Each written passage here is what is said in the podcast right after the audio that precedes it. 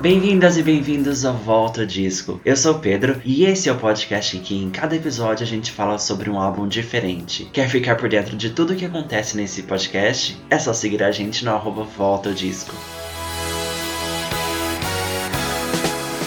Alô, estamos de volta com mais um episódio do Volta Disco e dessa vez para falar sobre o inário, o incrível álbum Thriller do Michael Jackson.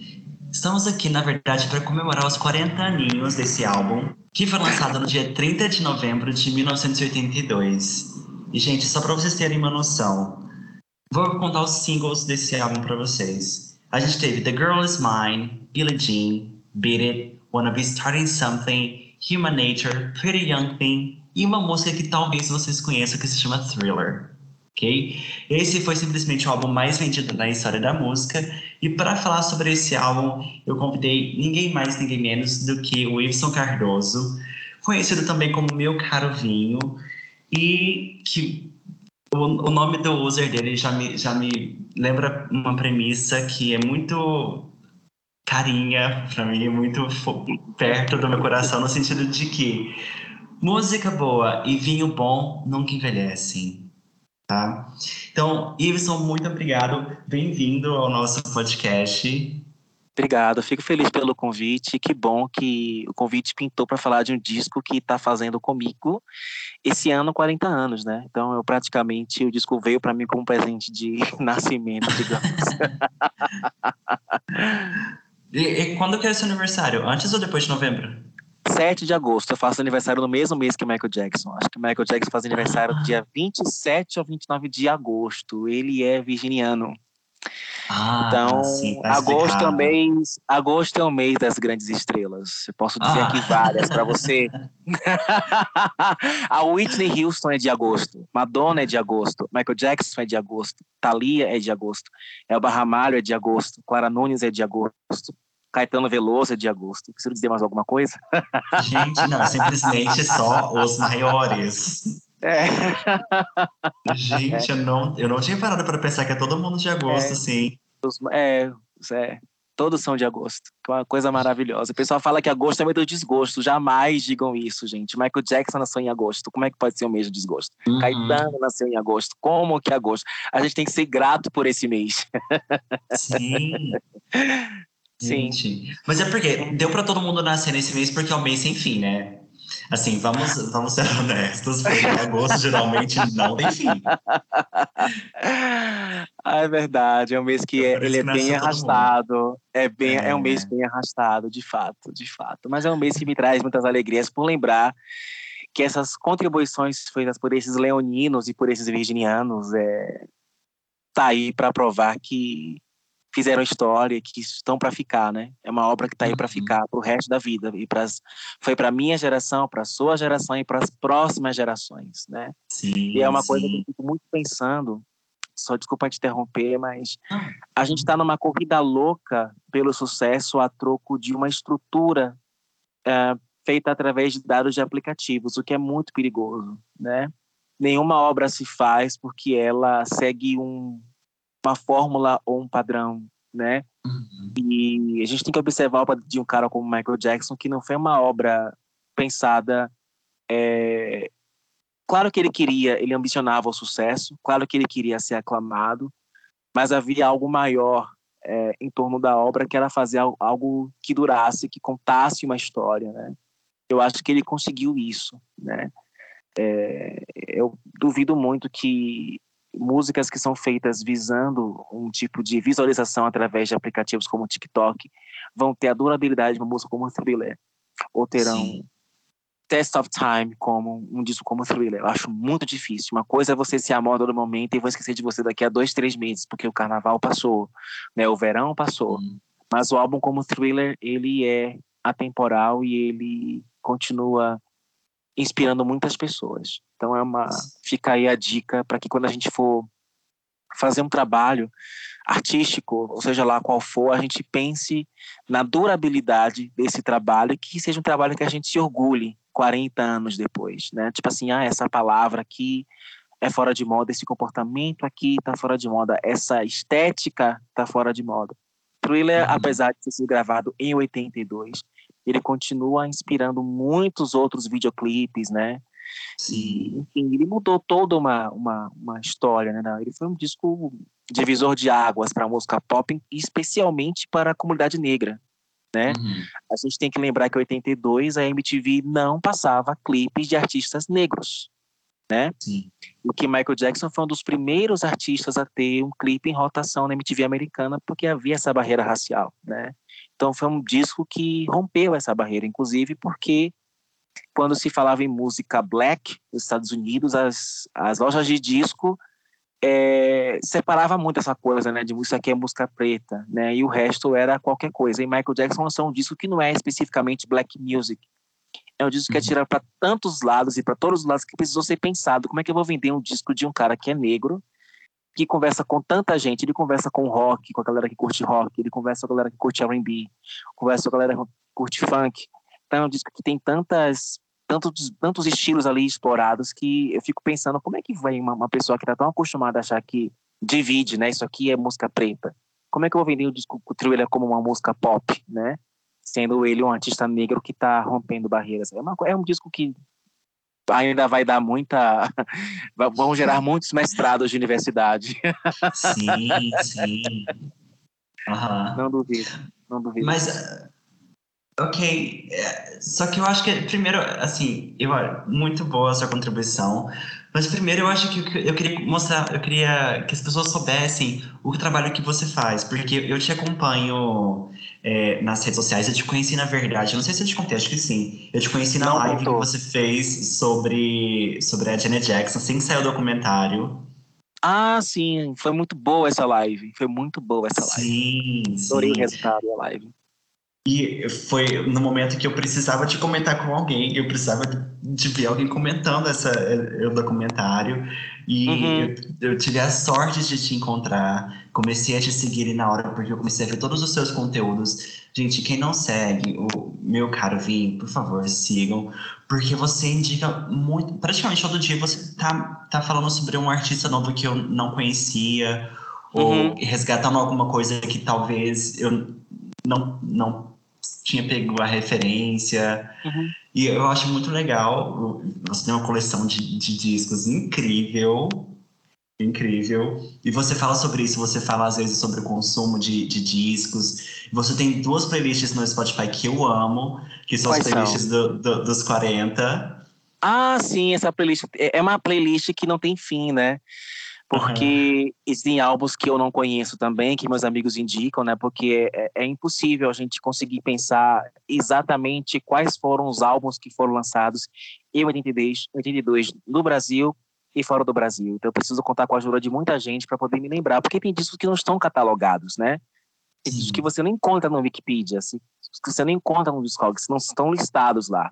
E aí esse trabalho de pesquisa e de garimpo de informação, eu dependo muito de quem tem o disco físico na mão, né? Uhum. Porque a memória ela é preservada também do físico, na mídia física. Então, às vezes, a pessoa que também coleciona LP como eu coleciono, diz, olha, você tem um LP aqui que você não falou, põe na lista. Eu vou lá, ah, mas não tem no Spotify, ah, não tem no Deezer, né? Ah, não tem no YouTube. Então, fica meio que essa uhum. lacuna, né? Mas eu preciso, é, para fazer essa playlist, eu contei com a ajuda de muita gente. É, é meio que um trabalho colaborativo, né? Mas é, foi uma playlist que é bom que a gente rememora, relembra, revisita, enfim, cria novas conhece. pautas. E conhece, uhum. sim, sim, claro. Exatamente, exatamente. E é uma playlist que você faz todo, todo todos os anos ou Todo ano eu faço. Todo ano eu faço. Todo ano eu faço. Todo ano eu faço a lista dos 40 discos lançados e que merecem ser. Não precisa ser um disco de sucesso, né? Não precisa ser um uhum. disco. Porque a, gente, a, a, minha preocupação é, às vezes a gente fala tanto de um mesmo tema que a gente cai, cai às vezes num, num lugar comum, é um senso comum, uhum, né? Sim. E fica meio que sem uma. O que, que eu posso trazer de novidade, né? Então, de repente, essa playlist ela pode te dar a chance de revisitar discos que você de repente não prestou atenção e que, so, que foram importantes, né? Além de Thriller, do Michael Jackson, tem muitos outros discos que foram lançados em 82 que foram tão importantes quanto ou tiveram uma contribuição relevante que não são tão lembrados porque não foram, sei lá. Enfim. E a gente pode uhum. aproveitar essa playlist para poder olhar para trás e dizer, é, isso aqui vale a pena ver de novo, isso aqui vale a pena ouvir de novo. Então a playlist meio que serve como um, um chamariz, né? para a gente revisitar isso e com ah, para quem conhece ótimo, para quem não conhece ótimo também, vale a pena ouvir de novo e tá atento de novo. Uhum. Uhum. Não, eu fui escutando a playlist, eu fui escutando, eu, a que eu escuto mais, a que tá, tá salva realmente, é a das internacionais.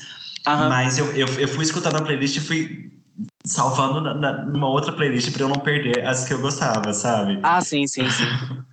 eu, eu, mas eu, eu amo a playlist. Então, só para só quem que tá curioso e quer escutar, onde que a gente pode encontrar e o nome da, da, das playlists? Ah, tá. Ah, ou você procura a playlist em busca do meu perfil, que é arroba meu caro vinho. É, com esse perfil que eu estou disponível nas plataformas digitais, como Deezer, YouTube e Spotify. E aí lá dentro tem a playlist 40 de 2022, nacional e internacional. Dos mais, tem, tem de pop, tem de reggae, tem de rock. Isso nas duas categorias, né? A do Brasil e internacional também, né? Quase que Madonna não entra. Né? O pessoal, ah, o álbum de Madonna é 33, mas Everybody é 32. Eu digo, ah, então entra na playlist. Então, é, acontece muito isso, de o single sair um ano antes e o álbum sair logo depois, no ano seguinte. Uh -huh. Acontece muito isso, né? Sim. Então, a playlist serve meio que como uma forma da gente relembrar e não perder o timing, né? Às vezes a gente quer fazer uma, um post especial na rede social de um disco e a gente com a playlist ali na mão não perde timing, né? De, opa, essa música aqui eu entendi, deixa, deixa eu ver aqui o mês, deixa eu ver aqui o ano. E aí isso acaba dando um norte pra gente não se perder no timing. Uhum. Sim, sim. Bom, e fora isso, tem um trabalho incrível que você faz no, no Instagram, trazendo sempre conversas super interessantes sobre artistas diferentes. E, e o Instagram, para quem quer seguir também, é Meu Caro Vinho, arroba Meu Caro Vinho. Uhum. Certo? Certíssimo. Okay. Bom, você já tinha começado a falar um pouquinho de Michael, mas a gente pode, pode entrar a fundo nessa, nessa história thriller Claro. Pode. Porque uma coisa que eu sempre fico curioso é da primeira memória que a pessoa tem ou como que ela chegou na pessoa. Mas eu, eu tava me preparando para o podcast, eu falei, gente, Michael Jackson meio que, que Deus, né? No sentido de tá onipresente. Eu, é. fico pensando como que chega um momento que a pessoa não conhece ou tem esse momento que a pessoa não Nunca ouviu falar sobre. É. É impossível. É impossível. Pois é, pois é. Mas para você, quando, quando que. Qual foi a primeira memória que você tem em relação ao Michael? A thriller. A thriller. Eu lembro uhum. que. É, porque assim, é nas 82. Então, assim, a, eu não tive o disco em 82. Uhum. Né? Eu lembro do Michael Jackson no lançamento do clipe de mais ou menos Bad, porque saiu Bad. Ah. Uhum. E eu lembro que na sequência saiu um filme chamado Moonwalker. Só Sim. que Moonwalker não foi para o cinema. Moonwalker foi exclusivo para as locadoras. E meu pai, sabendo que eu gostava muito dele, alugou a fita VHS para mim na locadora, para eu assistir Moonwalker em casa. E aí, quando eu assisti Moonwalker, eu me tornei fã imediato do Michael Jackson. Eu comecei com Bad, e aí de Bad eu fui para trás, né? Bad, Thriller, Off the Wall, e aí, a partir daí, eu comecei a acompanhar o Michael Jackson. Mas a minha primeira referência de ver Michael Jackson na televisão e ficar alucinado com ele foi quando eu vi o clipe de Bad. E aí, quando eu vi Moonwalker, né, que tinha aquele compilado de clipes, e aí eu vi né, Michael Jackson construir ele, eu fiquei alucinado, assim, da estética e da coreografia e da vestimenta e do tema, né, fantasmagórico de Halloween e, e, sabe, toda aquela dinâmica incrível, digo, que clipe incrível, eu, nossa, eu queria ser ele, sabe, assim. Eu acho importante falar disso, porque, assim, para um garoto negro nos anos 80 no Brasil, a gente não tinha referência de negritude na televisão, no, na cena da música pop, porque era tudo, tudo muito branco, né? Tudo muito branco. E aí, de repente, você é um cara, vê um cara como Michael Jackson, naquele posto, né, de de figura máxima da música pop internacional, sendo uma referência para tanta gente, é um motivo de orgulho para a gente, né? Que tinha tantas poucas referências enegrecidas dentro do mercado, né? Uhum. E aí para uma criança isso aqui, isso aquilo é muito impactante para uma criança preta, sabe? Então para mim teve essa coisa, né? É, então, quando eu vi o clipe de Thriller, eu me senti, eu me vi ali dançando com ele, sabe? Eu me vi parecido com ele, eu queria ser ele, né? E aí, quando eu vi, é, quando eu fui na casa dos meus tios, meus avós e tal, e sempre tem um tio que tem um LP ali escondido no meio da coleção. E aí, quando eu vi ele na capa dos LPs do Jackson 5, com aquele cabelo afro imenso, disse, acho que eu sou dessa família, acho que eu sou um dos irmãos. Uhum. Alguém faz, por favor, tô achando que eu sou, um, eu sou irmão deles, né? Sabe aquela coisa de você ver a capa e se sentir parte daquilo. Então, Você Michael Jackson. Nela, né? Eu me vi naquilo. A, a, a, gente fala muito sobre isso hoje. A palavra representatividade hoje é uma palavra que está na boca do povo, né? Mas antigamente a gente não falava sobre isso. A gente se identificava e era o suficiente, né? Então, quando eu vi a capa do, do LP do Michael Jackson, me senti ele, parecido com ele, parte daquela família. Então, Thriller foi meu, um, o, o, o, o clipe que me fez cair, assim, dizer, eu preciso ter tudo desse cara. Aí começou a, a minha história com o Michael Jackson, foi. Quando eu te botei esse LP na mão, nunca me esqueço que esse LP, o primeiro eu peguei emprestado, uhum gravei numa fita cassete e era um disco que me acompanhava, assim, eu voltava da escola, ia para a escola, pegava transporte público, sempre ouvindo Thriller. Inclusive, as minhas primeiras referências de, de a querer entender inglês, estudar inglês, foi por causa de Thriller, né? Porque eu pegava, quando eu consegui o disco e peguei o encarte, eu não entendia as letras, né? O que significa Thriller, né? o que, que é, o que, o que, que ele está falando sobre, né? O que, que a letra diz? A gente tem a, a, a, questão estética do videoclipe, que é uma coisa que impacta mesmo, marca mesmo, mas eu queria entender o que ele estava cantando nas letras. Eu me lembro que eu tinha, na época da escola, eu tinha um, um livro em inglês da série Victoria, eu não lembro alguma coisa, da série Steps, aí tinha Steps 1, 2 e 3, e esse, esse livro da escola, ele vinha um livro que vinha numa espiral e ele vinha um dicionário pequenininho, né? Que você tinha ali um inglês básico para você entender. Então, entendi que you era você, I, eu, mas o dicionário tinha limitações, né? Porque era muito pequeno, era uma coisa meio que não dava para poder aprofundar, né? Aí eu comentei com meu pai que eu tinha dificuldade, ele comprou para mim um dicionário para que eu pudesse estudar idioma, mas ninguém me ensinou assim, olha, sabe? Eu era meio que aquela coisa da criança que se interessa por si só e vai, né? E você tem um pai que te incentiva aí. Então, eu lembro que minhas primeiras lições de inglês foi lendo o encarte do álbum Thriller do Michael Jackson, de eu circular as palavrinhas e reescrever em papel ofício, em caderno, a letra inteira, e traduzir por conta própria, né? Para poder entender o que ele estava dizendo nas canções. Então, é, é, é um disco que está realmente, assim, o que me marcou muito, assim. Michael Jackson te ensinou então inglês. É, digamos que sim, foi a primeira. É foi, é, foi um dos primeiros artistas que me incentivaram a pesquisar o idioma e estudar, foi escutando uhum. thriller. Uhum. É, ouvir a música não era o suficiente, eu queria saber o que ele estava cantando. Uhum. É sobre e isso. A, e a dançar? Você já. Você, na, ah, claro que eu tentava. Claro que eu tentava. Os passos de thriller os passos de It, os Sim. passos de Jean, né? Toda criança, em algum momento da vida, é, tentou fazer aqueles passos. Eu acho que isso ficou ainda mais aparente com aquele filme, De Repente 30, né? Que tem uma Sim. cena clássica desse uhum. filme que a garota, na festa, ela faz o, né? Então, eu acho que isso ficou ainda mais marcado, né? Para aquela geração que viu o filme, de de repente ver aquele filme e, e querer fazer igual, né? É, eu lembro que quando o Thriller saiu, na sequência, Michael Jackson lançou um, um VHS chamado Making the Thriller, que é um home video com o making off do clipe, né? Tinha um clipe e tinha as imagens de bastidores, né? Com os ensaios, né?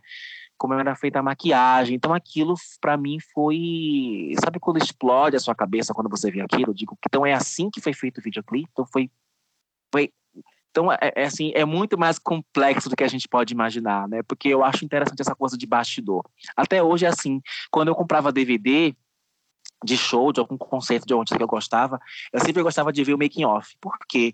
Eu acho que a parte do fazer até você ver o resultado é tão interessante quanto ver o trabalho feito.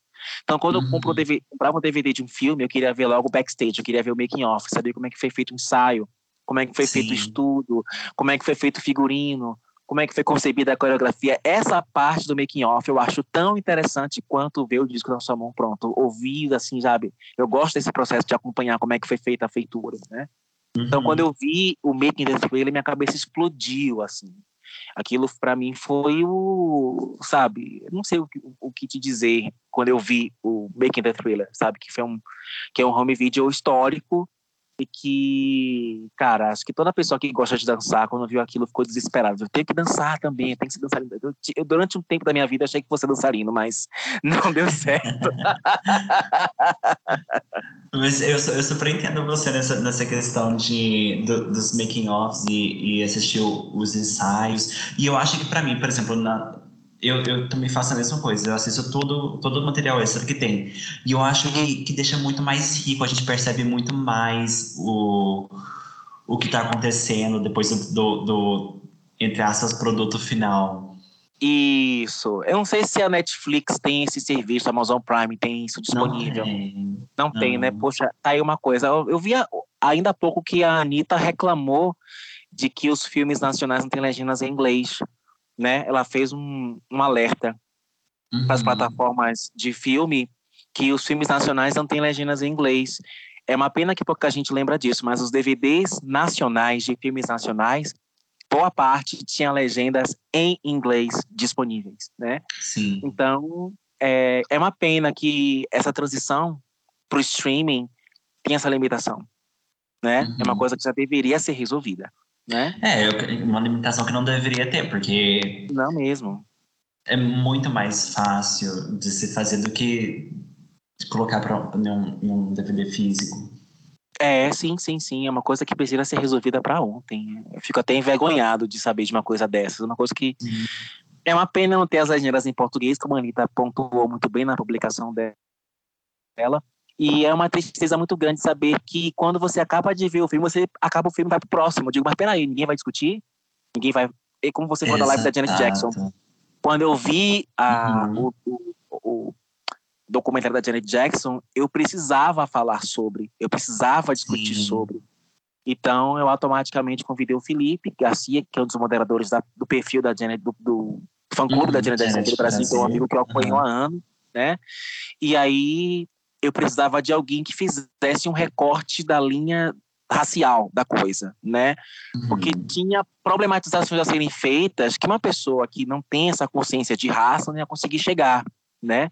Então eu convidei a minha irmã, que é historiadora, para poder conversar com a gente, ela no papel de mulher, né? Porque precisava ter uma mulher ali para falar sobre a questão do como uma mulher preta retinta se sente na sociedade, as cobranças que são feitas, né? A, a, o escândalo do peito, que serviu como agenda política, moral, Sim. né, contra ela. Uhum. Então, eu queria que tivesse uma mulher ali falando conosco, né, que tivesse essa consciência política para falar conosco, né. Então, por isso que a live rendeu tanto, porque eu tive esse cuidado de trazer para a live pessoas que podiam dar essas, esses, esses pontos que precisavam ser problematizados, né. Uhum. Então, acontece isso de, de, inclusive em casa, meu pai era essa, era essa pessoa que sempre me provocava a refletir sobre o que eu estava ouvindo, né? De uhum. pegar um disco para ouvir e não ouvir por ouvir, ou não ouvir só por gostar, mas também tentar entender, entrar no universo, discutir, problematizar né, o que está sendo discutido, o que está sendo feito, né, o que pode ser somado, o que pode se refletir. Então, na minha casa sempre teve esse ponto de discussão, que tudo que chegava para a gente era exaustivamente discutido para que a gente pudesse esmiuçar tudo. Então, Thriller, para mim, é um disco que não passou batido. Meu pai era a pessoa que escutava o disco comigo e ele discutia a letra comigo, né?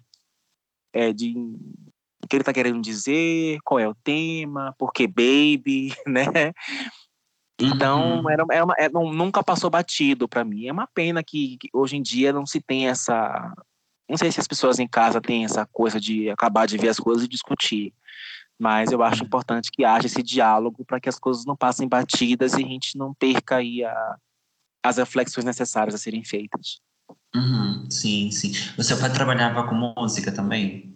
Não, meu pai, ele é. Ah, eu esqueci, gente. Meu pai trabalhava na. Meu pai ainda trabalha no, no Polo Petroquímico de Camaçari. É, meu pai, ele é petroquímico, né? E mas na minha casa sempre teve espaço para música sabe? Era uma uhum. coisa que a gente. A família de meu pai é muito musical, né? Meus tios sempre tiveram essa coisa de ter discos em casa, comprar discos, ver shows, né? Essa parte é, eu aprendi muito com a família do meu pai, né? Então meu pai sempre gostou muito de música, sempre tivemos discos em casa para ouvir, apreciar e curtir, sempre. Uhum. Ah, é ótimo que você teve esse, esse espaço e, e, e, aprendeu a ter esse momento de, de discussão, de refletir sobre o que você está consumindo. Sim, da máxima importância. Isso é da máxima importância. Sim, sim. Bom, falando sobre essa, sobre essa reflexão, a gente pode começar uhum. a nossa reflexão sobre, sobre o, thriller, o thriller. Claro. Porque, pensando numa linha do tempo, a gente teve o. A gente teve alguns trabalhos solo do Michael antes do, do Off the Wall. Só que uhum. um, um, grande marco que a gente tem na carreira dele é, jovem adulto é o Off the Wall. Que marcou. É um grande disco por isso, exatamente, e marcou por inúmeros motivos, assim. Hum. Mas como, como, você enxerga que foi essa, essa transição sonora, estética, é, visual do Michael pro Off the eu, Wall? Sim, sim, sim. Uhum. É, é fácil explicar isso, porque a gente precisa lembrar que Michael Jackson era um veterano da música. Ele começou uhum. muito jovem. Né? Ele começou muito cedo no ramo da música e ele já estava nesse universo desde criança, né? Então, digamos que durante todos esses anos que ele estava com os irmãos do Jackson 5 até chegar na fase adulta, ele estava experimentando e absorvendo tudo que era possível, né?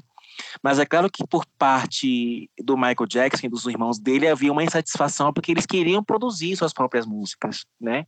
Eles queriam compor suas próprias músicas. E na Motown havia essa limitação de que eles não podiam, eles só podiam entrar no estúdio para gravar aquilo que mandavam eles gravarem. Né? Uhum. Então, essa, essa insatisfação de, de quererem, já, já acharem de, estar, de já estamos prontos para podermos meter a mão na massa e fazer nosso trabalho, já que na Motown não era possível por questões de, de produção e do Barry Gordy não querer ser esse cara de não deixar, não permitir, eles saem da Motown e assinam com a CBS, e na CBS eles começam a experimentar esse lado de compor e produzir suas próprias músicas. Então, quando Michael Jackson lança o álbum Destiny com os irmãos, começa, uhum. sabe aquela coisa da panela de expressão de começar a esquentar? Sim. Né? E já havia é, uma promessa de que Michael Jackson poderia, na CBS, se lançar como solista, mas ele já tinha discos solos na Motown. Né? Muita gente acha que Off the Wall é o primeiro álbum do Michael Jackson. Gente, não é. Antes do Off the Wall, teve cinco LPs solo do Michael Jackson, né? Sim. Teve o Be There, que fez 50 anos agora. Depois teve o Ben, Forever Michael. Teve o Music Me e teve um que chamado Farewell My Summer Love. Então, Michael Jackson, antes de lançar Off the Wall, tinha disco, cinco discos solo de sucesso, né? Praticamente cada um foi receber o certificado de ouro ou platina, né? Então, ele já tinha uma experiência antes do Off the Wall. E quando ele encontra com Quincy Jones, ele se encontra com uma pessoa que consegue potencializar aquilo que ele já tinha de melhor. Né? Eu acho que foi um encontro que Michael pôde pôr para fora tudo aquilo que ele almejava fazer, queria fazer, e encontrou um produtor que conseguiu canalizar isso para sair off the wall. Né? Uhum. Você consegue imaginar que um cara como Michael Jackson lança uma música como Don't Stop to Get Enough, que é ele o autor da canção, e a música ser o sucesso que foi né? Então você imagina pela alegria que foi de finalmente ser enxergado não como aquele garotinho prodígio do Jackson 5, mas como já um homem adulto, graduado, digamos assim, né? Sim. Você olha para a capa do Off the Wall, parece um cara que acabou de se formar na faculdade, parece um cara que acabou de pegar o diploma, né? Tá ali com aquele smoking, né? Como se finalmente me graduei, agora eu estou pronto, agora finalizei a faculdade, agora eu posso trabalhar na minha área. O Off the Wall meio que funciona nesse lugar, né? Dele finalmente se graduar. Olha, agora não sou mais o menininho Jackson 5, agora sou um homem crescido, capaz de compor, capaz de produzir, e daqui eu posso ir muito mais longe. Off the Wall consegue conquistar esse lugar da estima do público, da estima da, da, da crítica. Aqui o enxerga como, olha, Michael Jackson está cantando muito bem, lançou um disco de muito bem, só que eu acho que Michael Jackson achou que era pouco. O reconhecimento era pouco. E aí que eu entro nesse lugar de que a música preta estava nesse nicho de, ah, é um artista preto, então vai para R&B. As categorias menores, né? Da, do Grammy. Sim. Michael queria os prêmios principais. Ele não queria ficar nesse lugar do, ah, ganhou como melhor vocalista, melhor álbum. Tá pouco, não. Eu não quero esse lugar. Eu quero os prêmios principais. Eu preciso lançar um disco que passe para a próxima etapa, que me coloque nesse patamar superior ao Off the Wall, né?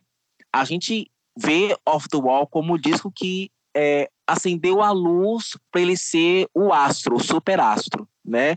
A grande estrela da música pop do momento se torna Michael Jackson, mas com Thriller a coisa ficou mais é, ambiciosa, né? Ele sai desse lugar de só agradar artistas da música black e ele começa a abranger o público para um público branco. A gente precisa entender que construir ele consegue abranger os dois públicos, né? Ele consegue agradar os dois públicos, né? Então, Thriller é um disco altamente ambicioso. Eu até começo a dizer que Michael Jackson, depois do the Wall, ele nunca mais voltou a sorrir na capa de um disco, né? Ele estava tão obstinado em assumir esse lugar de ser é, o melhor e o maior, no sentido de, de, de, de superar a sua própria inteligência artística, porque Michael, nossa, ele compõe muito bem, canta muito bem, então ele queria meio que se superar com Off the Wall. E aí sai Thriller. Só que eu acho que Thriller, eu acho que depois de Thriller, ele ficou ainda mais obstinado em superar o que foi Thriller. E aí começa toda aquela loucura, né? Mas eu acho que Thriller uhum. veio muito dessa ambição de ultrapassar esse limite, né? De, de de ser ainda maior.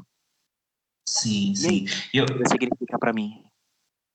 Sim, eu, eu, falando sobre isso, eu me lembro de ver o um documentário sobre o Bad e fala sobre uhum. essa questão que, ah, Off the Wall vendeu tanto, Thriller tanto. O Bad, ele queria que superasse tudo que foi feito até Sim. então. Então ele estava sempre nessa, nessa, nessa busca de, inquieto. disse, de ser, de, -huh, inquieto, de, de, de, trazer o, o maior, de ser maior né, nesse, nesse quesito.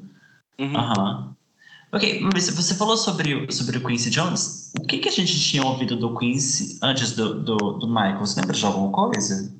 Porque Olha, agora você comentou e eu fiquei me perguntando. Ah, o Quincy Jones fez coisas muito interessantes como solista, né? Como solista, uhum. ele produziu o Frank Sinatra, né? Então ele já era um produtor muito conhecido na cena do jazz, né?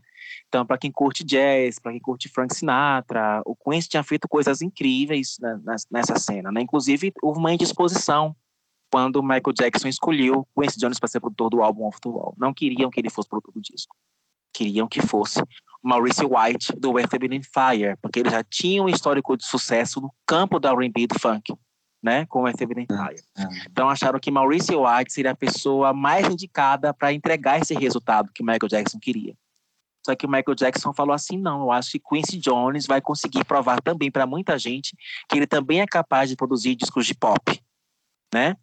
Que possa ir para essa categoria da música pop. E aí acho que Quincy Jones surpreendeu a todos, né? Porque ninguém acreditava que um, um, um artista dedicado ao jazz pudesse uhum. produzir para Michael Jackson um álbum como Off the Wall. E do Off the Wall ele vai para Thriller. E aí começa a loucura, né? Porque todo mundo quer ter esse mesmo resultado sim, que Michael Jackson sim. teve com Thriller. E aí começa a batalha que todo mundo quer ter um disco produzido por Quincy Jones para obter o mesmo resultado. Ninguém conseguiu, claro.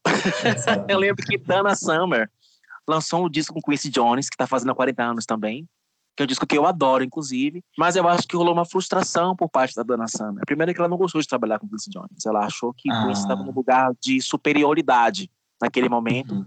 onde ele só queria mandar, né? E ela fala, não gostei de trabalhar com Quincy, eu não gostei, ela falou que não gostou do resultado final do disco, porque ela não pôde opinar muito. Mas não, não é, é impossível você é difícil você repetir, replicar o sucesso, né? Não, é, você sim, colocar sim. aquilo numa forma e você conseguir exatamente o mesmo resultado.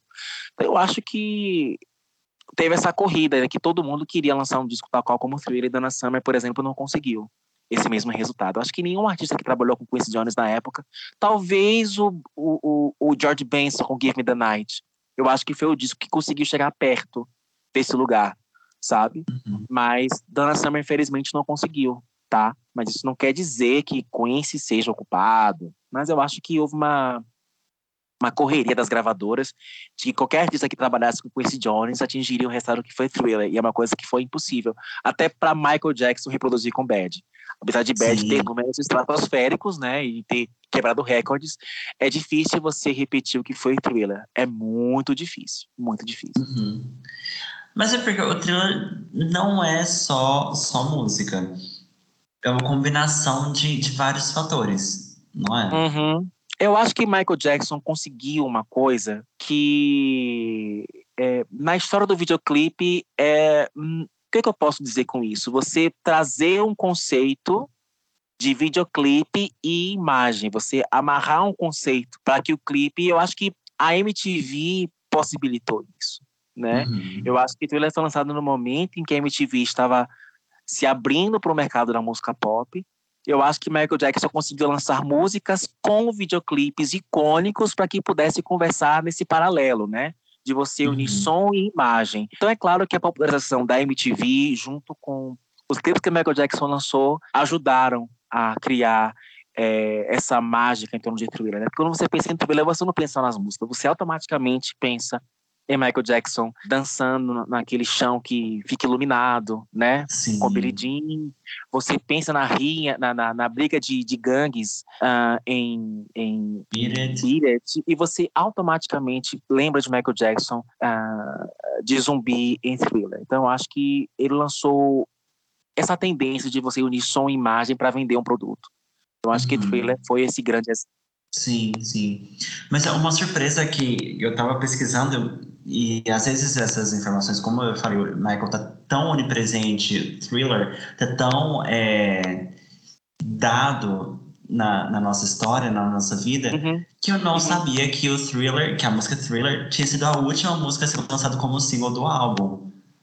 E que o primeiro na verdade, foi The Girl Is Mine. Na verdade, eu, isso. Na verdade, a primeira canção de Thriller foi The Girl Is Mine. E vou te dizer, a crítica odiou a música.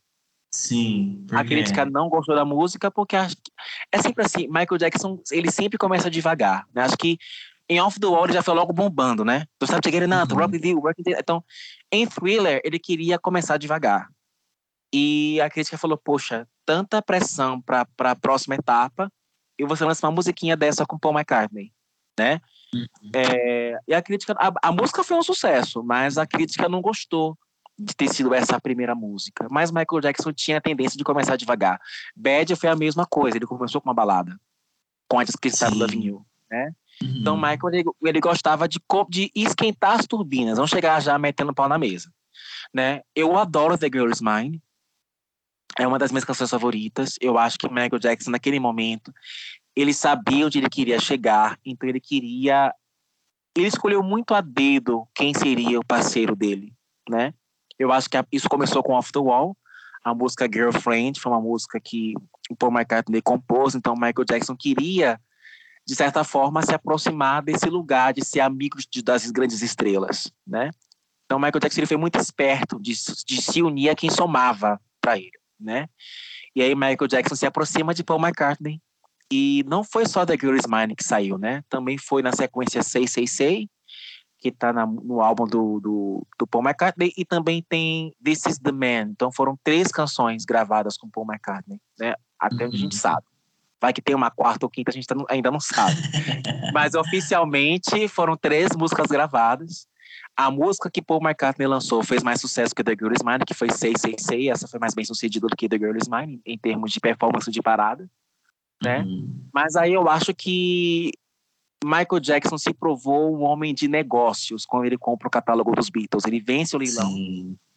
E eu acho que essa proximidade com Paul McCartney mostrou esse homem de negócios que ninguém esperava. Porque Michael Jackson foi esse cara, o bom moço, né? Ele, ele não era um cara como era o Rick James, por exemplo, que era um cara que era da farra, sabe? Que era porra louca e cheirava mesmo, gostava da orgia. Michael tava no lugar do bom moço, né? Então ninguém esperava que Michael Jackson, em algum momento, fosse bater o palmas e dizer: Olha, comprei o catálogo dos Beatles. Sou tão poderoso agora que comprei o catálogo dos Beatles. Nem Paul McCartney conseguiu superar o que eu paguei no leilão, né? Uhum. Então eu uhum. acho que Michael Jackson deu essa rasteira, né, de, de acharem que ele era um garoto que não poderia provocar essa, esse lugar da, do, do, business, né, do show business, né, de ser um homem poderoso, de capaz de comprar o catálogo dos e muitos outros catálogos, né? Ele foi comprando essa coisa de catálogo aos poucos, né? Ele comprou o catálogo antes do Sly The Family Stone e acharam um pouco, né? Ah, o que, que é saber de Sly The Family Stone? Mas aí quando ele comprou o catálogo dos Beatles, aí o bicho começou a pegar, né? Quando ele começou a bater os recordes dos Beatles em termos de venda do disco, uhum. o bicho começou a pegar. E aí começa as especulações todas. Aí a cabeça do cara dá um giro, 360, 360 graus, né? Aí uhum. começa a loucura. Não, e nessa história do, do que ele compra o catálogo dos Beatles, eu amo, acho que um, um, vídeo que o Paul conta sobre, sobre como isso aconteceu, sobre a conversa que ele teve com o Michael e uhum. ele fala, no, na entrevista, ele fala, não, que isso é uma ótima oportunidade de investimento, não sei o quê. Sim. E, e o Michael brincando, ah, um dia eu, eu compro o seu ainda. E ele comprou. é, eu acho que Michael, de certa forma, ele previu o futuro. Porque, no caso, hoje, as mídias físicas não estão no mesmo nível que era no tempo de thriller, né? Hoje em dia, a maior arrecadação de direitos autorais hoje é feita através da execução nas plataformas digitais, né? E quem ganha mais com isso não é nem o intérprete das canções, é quem está nas editoras de música. Então, Michael Jackson ganhou muito dinheiro comprando catálogo de música. Ele ganhou muito uhum. dinheiro, não foi pouco, ele ganhou muito dinheiro. Ele ganhou tanto dinheiro que quando ele. Eu preciso fazer um recorte agora, né? A Sony Music estava pressionando o Michael Jackson a lançar um disco, que foi, acho que foi na época o. Não sei se foi o History ou se foi o Invincible. E a Sony Music estava louca para meter a mão nesse catálogo dos Beatles, de tão valioso que aquilo era, né? Tudo era motivo para colocar esse catálogo no jogo. Tipo assim, ah, se você lançar o disco, a gente pode comprar 20% e a gente para de se pressionar, entendeu? Tudo era motivo para a gravadora meter a mão no catálogo dos Beatles. Recentemente, uh, o Sport do Michael Jackson vendeu parte por 500 milhões de dólares. Isso é dinheiro pra caramba, bicho. o cara morto tá uhum. faturando mais dinheiro que gente viva, sabe? Isso é muito interessante. Então, eu acho que comprar o catálogo de diversos artistas, especificamente dos Beatles, que é um dos catálogos mais valiosos da história da música, foi de uma inteligência sem tamanho. O que Jackson deve ter ganho na época de trailer, cara, acho que, sei lá, bicho. Era uhum. muito dinheiro. A gente não consegue pensar, mas foi muito dinheiro. Muito dinheiro. Sim. Muito dinheiro. Não, é, e falando sobre Ok, a gente estava falando um pouquinho sobre esse impacto de, de, de thriller, como tudo aconteceu, os, uhum. os, vídeos, a forma inteligente como ele colocou, é, construiu essa narrativa toda dessa, dessa era dele. E uma uhum. coisa que, que eu fico pensando é por que não teve uma, um ator aqui? Teve. É, teve torneio. Um ator Teve ah. turnê, teve turnê. A questão é que o que aconteceu foi o seguinte: quando o Michael Jackson lançou o álbum Thriller, naquele desde Off the Wall, Michael Jackson não estava mais a fim de trabalhar com os irmãos. Uhum. Ele não queria mais fazer parte dos Jacksons, né? Quando ele lança Thriller, ele, ele diz assim: olha, gente, é o seguinte, carreira solo, acabou. Só que a família de Michael Jackson entendeu que não era o momento dele ir embora. Justamente o que mais vende, eles precisavam uhum. de alguma forma manter o irmão ali.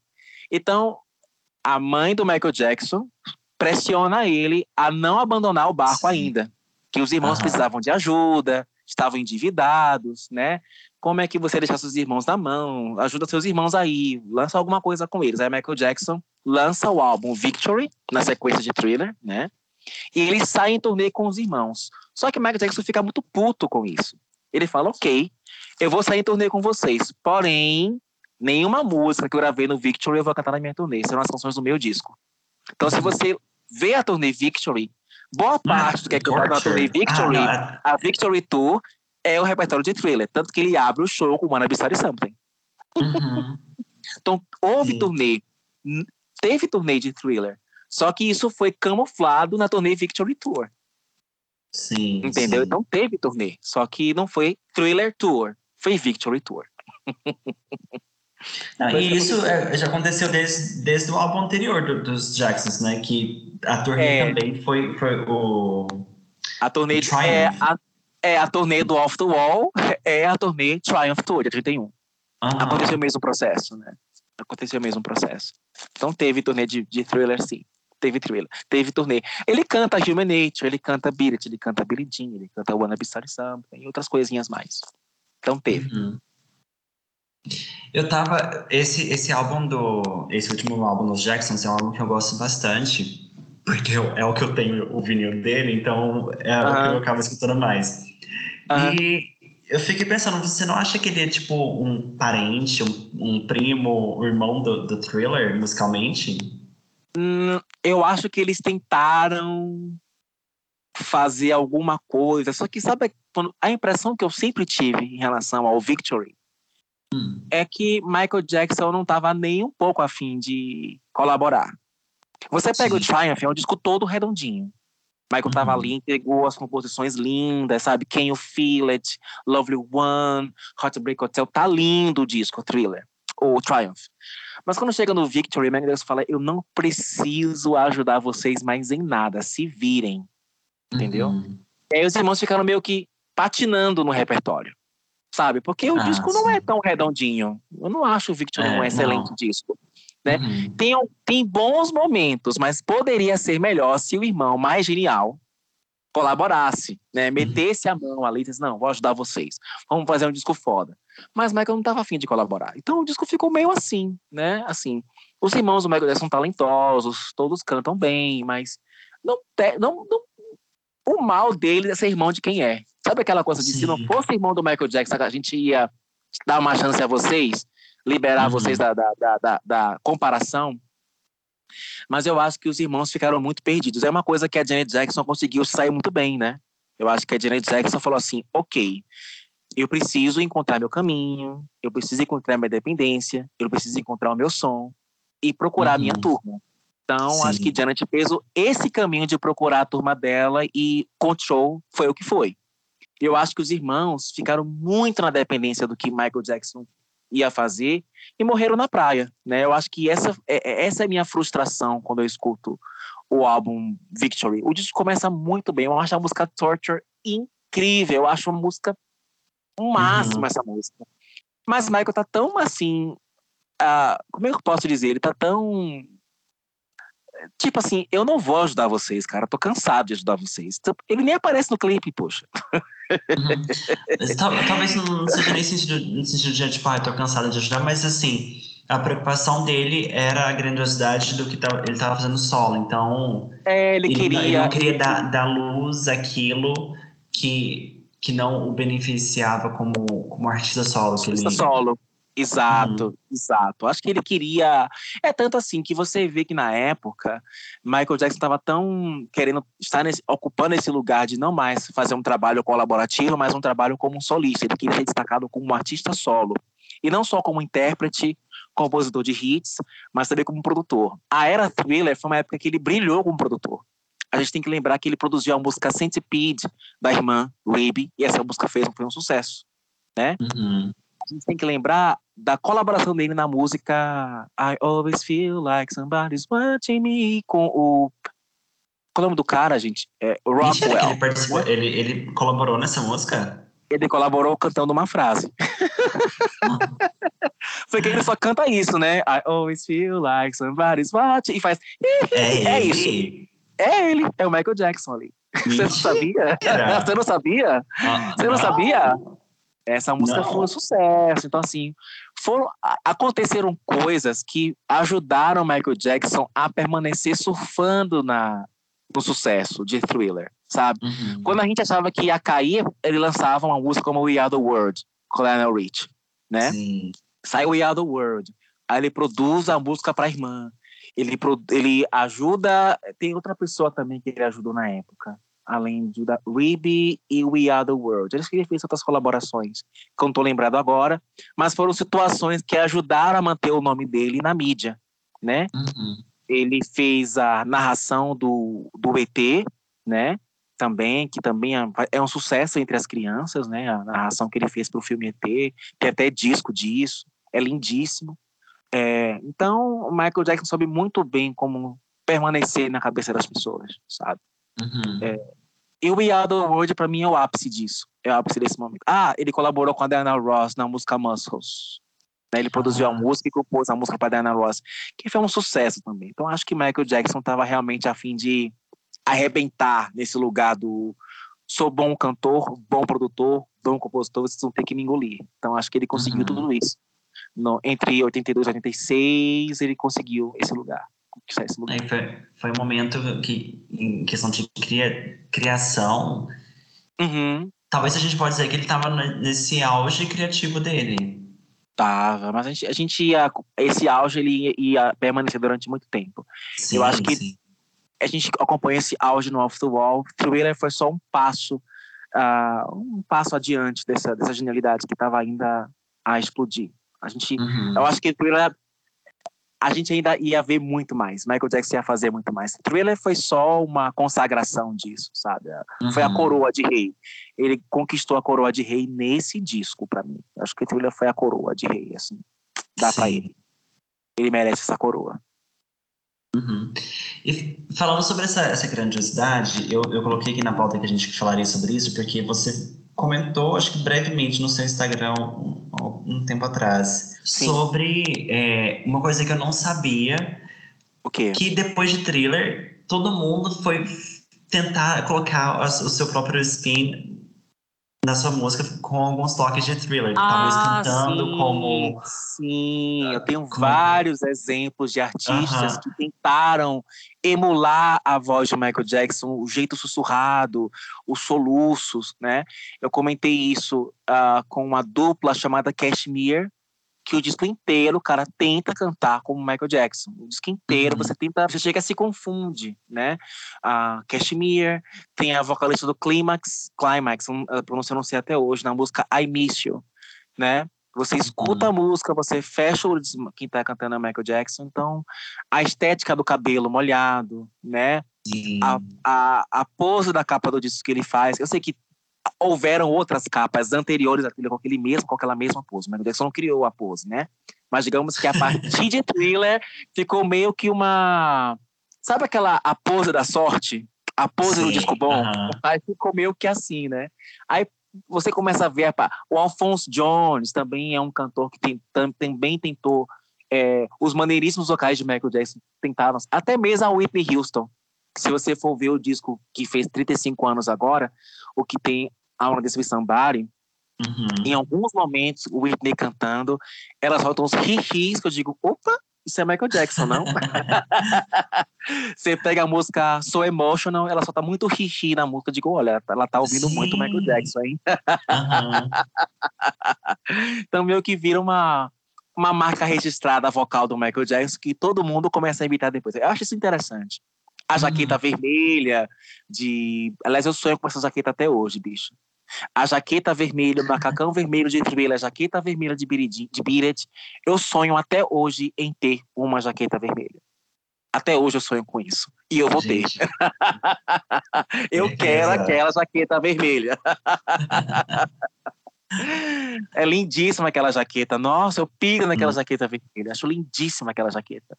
Ah, e o mocassim com a meia branca, né? Sim, né? Uhum. A calça pescando com o mocassim branco, né? Que vira meio que uma marca registrada. A luva também vira uma marca. Então, o Michael Jackson começa a criar uma moda em torno, né? Ele uhum. deixa de ser. É, eu acho que Thriller foi um disco que cristalizou uma imagem. Da mesma forma que foi Madonna com Like a Virgin, que ela se torna um ícone com Like a Virgin, você já pensa, quando você pensa em Madonna, você pensa vestido de noiva, né?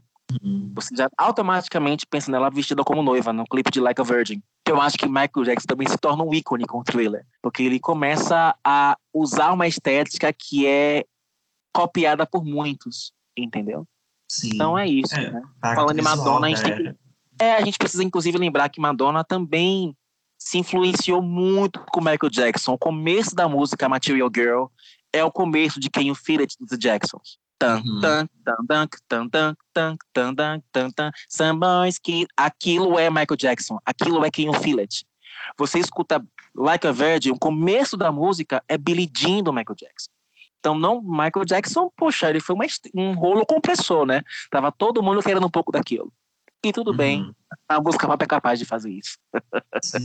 é interessante, é interessante. Uma coisa, outra coisa que você tá falou esses dias também, eu, eu tô percebendo aqui que eu sou muito fangirl. De quem? fangirling o tempo todo aqui. Mas é porque você posta muita coisa interessante. Você ah. falou sobre, falando sobre thriller, você falou esses dias sobre o relacionamento, a re remasterização do de thriller. Do thriller, aham. A Mas... questão é o seguinte: esse ano o disco faz 40 anos, né? Sim. E durante muitos anos, os fãs do Michael Jackson, inclusive eu estou incluído nisso, porque eu sou muito fã do Michael Jackson, a gente tem notado que tem sido vazado várias obras de uhum. ensaio, de demos e de canções não lançadas oficialmente de Thriller, né? Que desde que teve a primeira edição comemorativa desse disco já poderiam ser incluídas nessas, nessas reedições do disco. Né? O uhum. caso é que a cada relançamento de Thriller, eles prometem uma remasterização que eu digo, daqui a pouco a gente vai ouvir o Michael Jackson peidando no fundo do áudio. De tanta... Porque assim, gente, o disco já foi lançado em com uma qualidade 82 que não foi gravado em qualquer estúdio. A gente está falando do, do, estúdio mais fodão, que é o Westlake Studio, né? Que é um estúdio caríssimo, com o engenheiro de som Bruce Sweden, que é um engenheiro de som renomadíssimo. Então, isso já foi gravado com uma excelência de masterização que não precisa melhorar. Quem vai fazer o que agora, gente? Você acha que é aumentar uhum. o volume do som e remasterizar? Eu acho que não, eu não quero mais remasterização. Eu não aguento mais comprar thriller porque tem uma musiquinha. Eu quero uma, uma reedição que saia tudo. Eu quero uma edição Sim. definitiva de thriller. Eu não aguento mais. Se você for vier aqui em casa, eu devo ter cinco cópias do LP Thriller. cinco cópias do CD. Então, que eu já conheço muito bem. então, eu não quero remasterização mais. Eu quero as músicas não lançadas oficialmente em uma edição definitiva ou perto do que definitiva. É claro que daqui, quando fizer 50 anos, vão querer lançar uma nova edição é, com alguma coisa diferente. Beleza, mas essa edição de 40 anos precisa vir com aquilo que os fãs sempre sonharam. Uhum. E que a gente uhum. já tem, já conhece, entendeu? Existem várias músicas que ficaram de fora do álbum, que tá aí na internet, que todo mundo já ouviu, já conhece, só que quer ter, por exemplo, a música The Lady in My Life, é uma coisa que eu reparava desde criança. Se você pegar o encarte do disco Thriller, você vai ver que The Lady in My Life tem trechos que ele não canta na música. A, o uhum, encarte tá. foi, foi teve uma, tem uma tem trechos da letra da música que ele não canta. Eu ficava assim, mas ele não tá cantando isso aqui. Por que essa parte ficou de fora?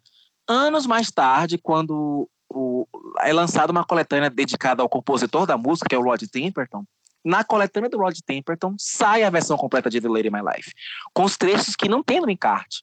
Eu falei, por que, que isso não entrou no, na reedição de thriller? Da, tem como fazer isso. Ou Sony Music, pelo amor de Deus, bota essa versão completa, bora. Entendeu? Uhum. a versão de Lady My Life completa é lindíssima, é lindíssima a versão uhum. completa dessa música. A versão completa de Billie Jean é, é maravilhosa, sabe? Billie Jean é muito mais, assim, existe uma versão longa de Billie Jean, que foi lançada no uhum. single de Billie Jean, que já era uhum. para ter sido lançado na edição de Thriller agora, né? É isso que a gente quer, poxa. Sim, sim. Mas é, talvez é, é uma preguiça, tipo, ah, lança qualquer coisa e, e vai. Os fãs estão bem né? cansados. Assim, eu, uhum. eu tô uhum. adorando essa era da rede social porque a gente tem, de fato, é, o termômetro do clamor do público. Né? Uhum, eu tô vendo sim. nas redes sociais do Michael Jackson os fãs muito insatisfeitos com a forma com que a obra deve ter sido tratada pelo espólio. Cara, sim. o Prince faleceu, e o que tem sido lançado de Prince é, assim, eu sou muito fã do Prince, eu não consigo acompanhar, porque desde que esse cara faleceu, o que o State tem feito pela obra do Prince, você fica de queixo caído. A reedição de Purple Rain, cara, você chora com aquela reedição. Lançaram um uhum. CD duplo e o DVD da turnê remasterizado. Você acha que os fãs não querem a turnê Victory em DVD? Sim, exatamente. Tem no YouTube, isso tem no YouTube completo, gente, pelo amor, já tem no YouTube, a gente já tem, a gente quer isso oficial no DVD. Uhum. Entendeu? Quer dizer? Então, assim, Prince tem lançado reedições que, assim, eu não consigo acompanhar porque é muita coisa. Prince era um cara que parece que ele dormia e acordava produzindo. A impressão que eu tenho é essa. Ele tinha um estúdio em casa, o cara acordava, ligava o gravador, eu vou gravar uma música. Porque cada disco que relança tem um CD 2 com 10 faixas que nunca foram lançadas. É impressionante, entendeu? E a gente sabe que Michael Jackson também era esse, essa pessoa que trabalhava em demos, né? Nas horas livres. Então tem muita coisa que pode ser lançada e o spoiler está dormindo no ponto. Eu, eu acho um horror sabe? Um horror o que estão fazendo com a obra do Michael Jackson. Um horror, uhum. sabe? Ele não merecia isso, não. Acho que ele tá dando lá de cima rindo da nossa cara. Entendeu? Tipo assim, uhum. eu trabalhei todo esse tempo pra fazerem isso com a minha obra, pelo amor de Deus, né? Ganhar dinheiro no mora também não vai ser fácil assim, não. Enfim, eu não vou dar mais dinheiro pra essa galera, não. Já chega. Aham, sim, sim. Chega. Mas essa questão de álbum, álbuns póstumos e lançamentos póstumos não te pega um pouco, não? Olha, eu particularmente gostei muito do resultado do Escape, que foi hum. o, o, o, o, último álbum póstumo. O anterior, que é o Michael, joga no lixo. Não, sim. É, Nenhum é, fã gostou tá lá, né? A gente. Eu, eu, a minha revolta foi tanta quando aquilo lançou que eu nem comprei. Uhum. Eu ouvi assim e falei: hum, hum, hum, hum, hum, hum, isso aqui não. Isso aqui pode apagar, deletar, sabe? Joga isso na vala, sabe? de longe está perto da qualidade que Michael Jackson oferecia quando estava em vida. Isso aqui não é um disco póstumo uh, que faça justiça ao legado do Michael Jackson. Já Escape, eu achei honesto, muito honesto. Sim. Inclusive, eu notei por parte do produtor do disco, que é o L.A. Reid, uma preocupação em fazer com que as canções soassem modernas, para uhum. aquele momento que o disco foi lançado, né? Porque repare, cada música de Escape foi, foi gravada em um ano diferente, uma época diferente, em um momento diferente.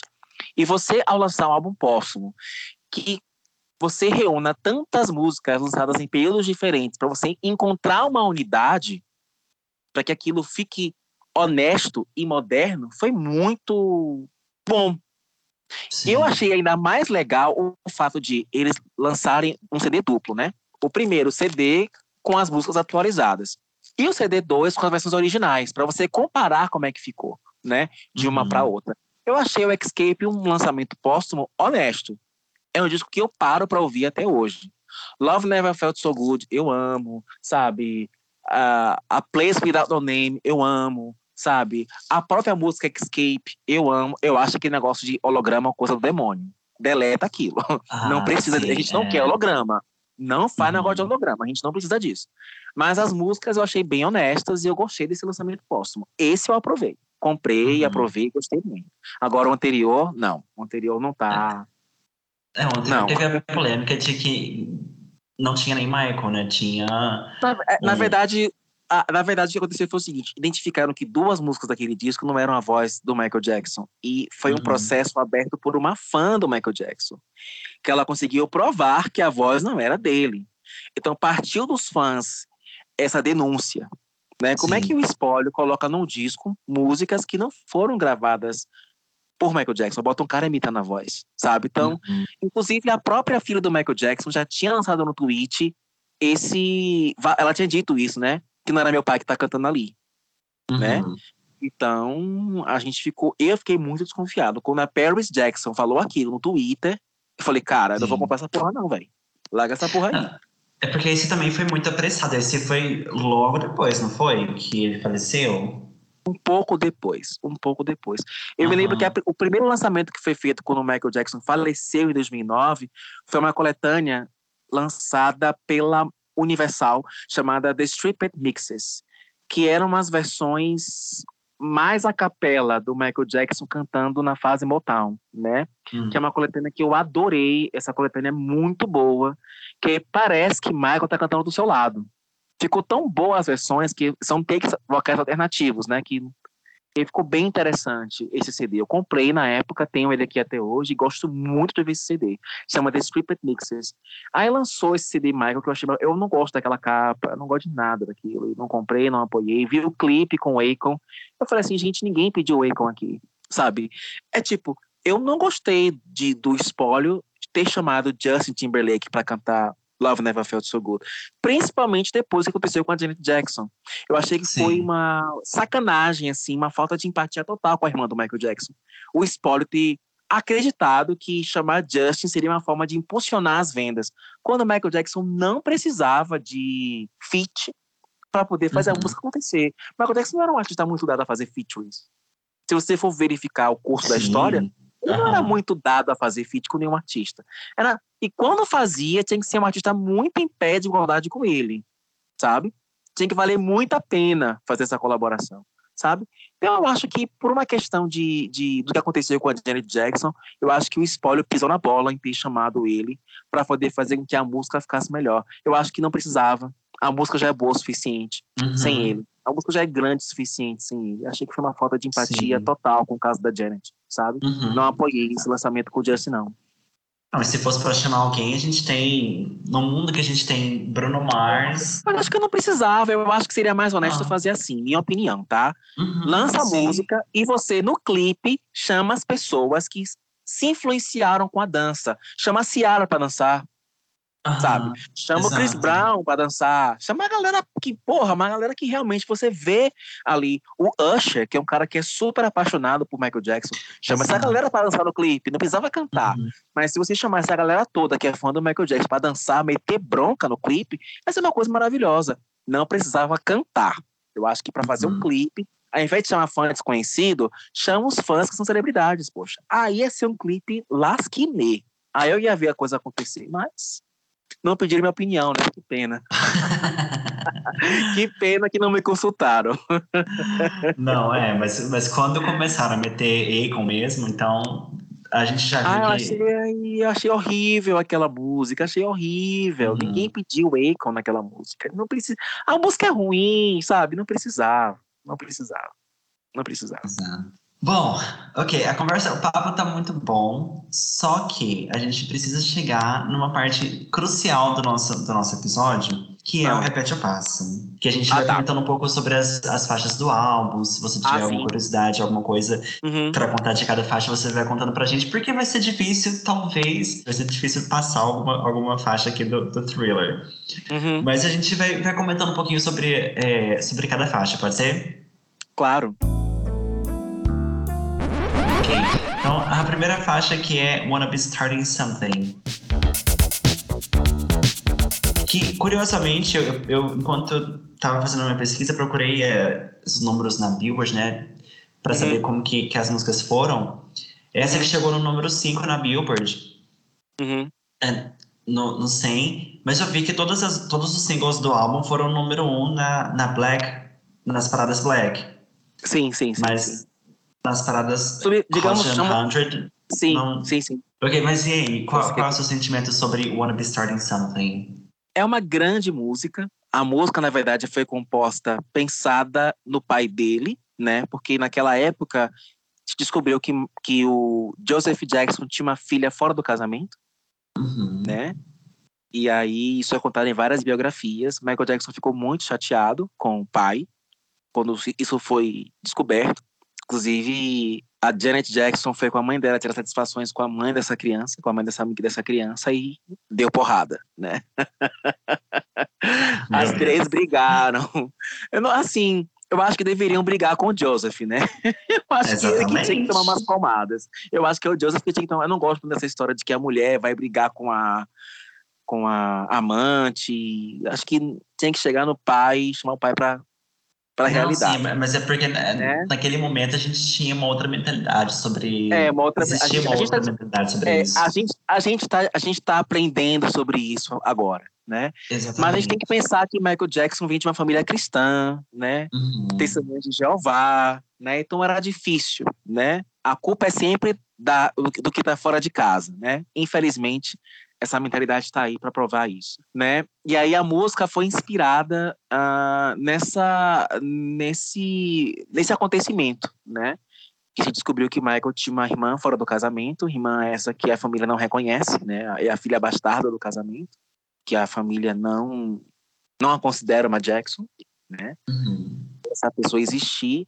Então, Anabissari Something é sobre isso. Você está tramando alguma coisa, né? Então, a música é uma indireta para o pai, né? Uhum. Que ele chama o pai de vegetal. Amo que ele chama o pai de vegetal. Você está tramando alguma coisa, você é um vegetal. Você é apenas um buffet, você é um vegetal. A música é uma crítica ao pai dele. Uhum. Né? É uma das primeiras músicas que Michael Jackson se abre, assim, da, da questão do. A música é biográfica? É. Digamos que ela tem um senso meio que biográfico, né? Se você for pensar no curso da história, a música tem esse viés biográfico que é sobre o pai dele. Né? Uhum. Se até agora ninguém entendia sobre o que estava falando, quem é essa pessoa que está tramando alguma coisa, né? e que é difícil é, entender essa pessoa, que ela é hard to get over, to get, to get over, stuck in the, in the pain. Ele fala da dor, que é muita, né? Então a uhum. música fala dessa, dessa, desse sentimento de, de, de, é, é, de, sentir fora do lugar, né? De, de, da tristeza que ele sente, que é uma pessoa que ele não consegue lidar. Então a música fala sobre isso. Mas eu acho incrível que, apesar da música ter esse pano, o final da música é apoteótico, né? é, esse Mamassé, Mamassá, eu acho que esse momento é o momento África da música. Uhum. Essa música tem, é, essa, a gente sabe que essa, esse trecho ele foi inspirado numa música do Mano de Bango, chamado Sou uma Coça, e gerou um processo judicial, mas eles conseguiram se resolver fora dos tribunais.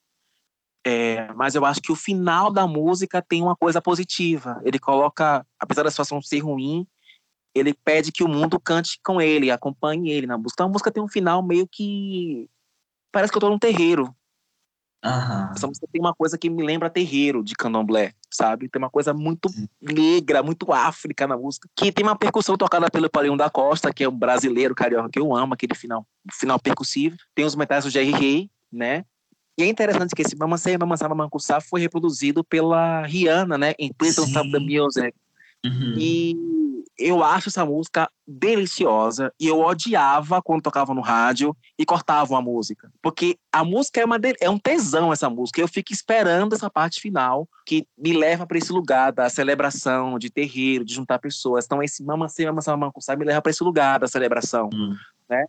E quando toca no rádio essa música, ela sempre aparece cortada. Eu fico muito puto com isso, sabe? Então, é uma música que eu sempre amei essa música e sempre gostei da dinâmica do arranjo, o naipe de metais, a percussão, o coro da música interessante, esse yeah, yeah, na, na, yeah, yeah, eu acho interessantíssimo, né?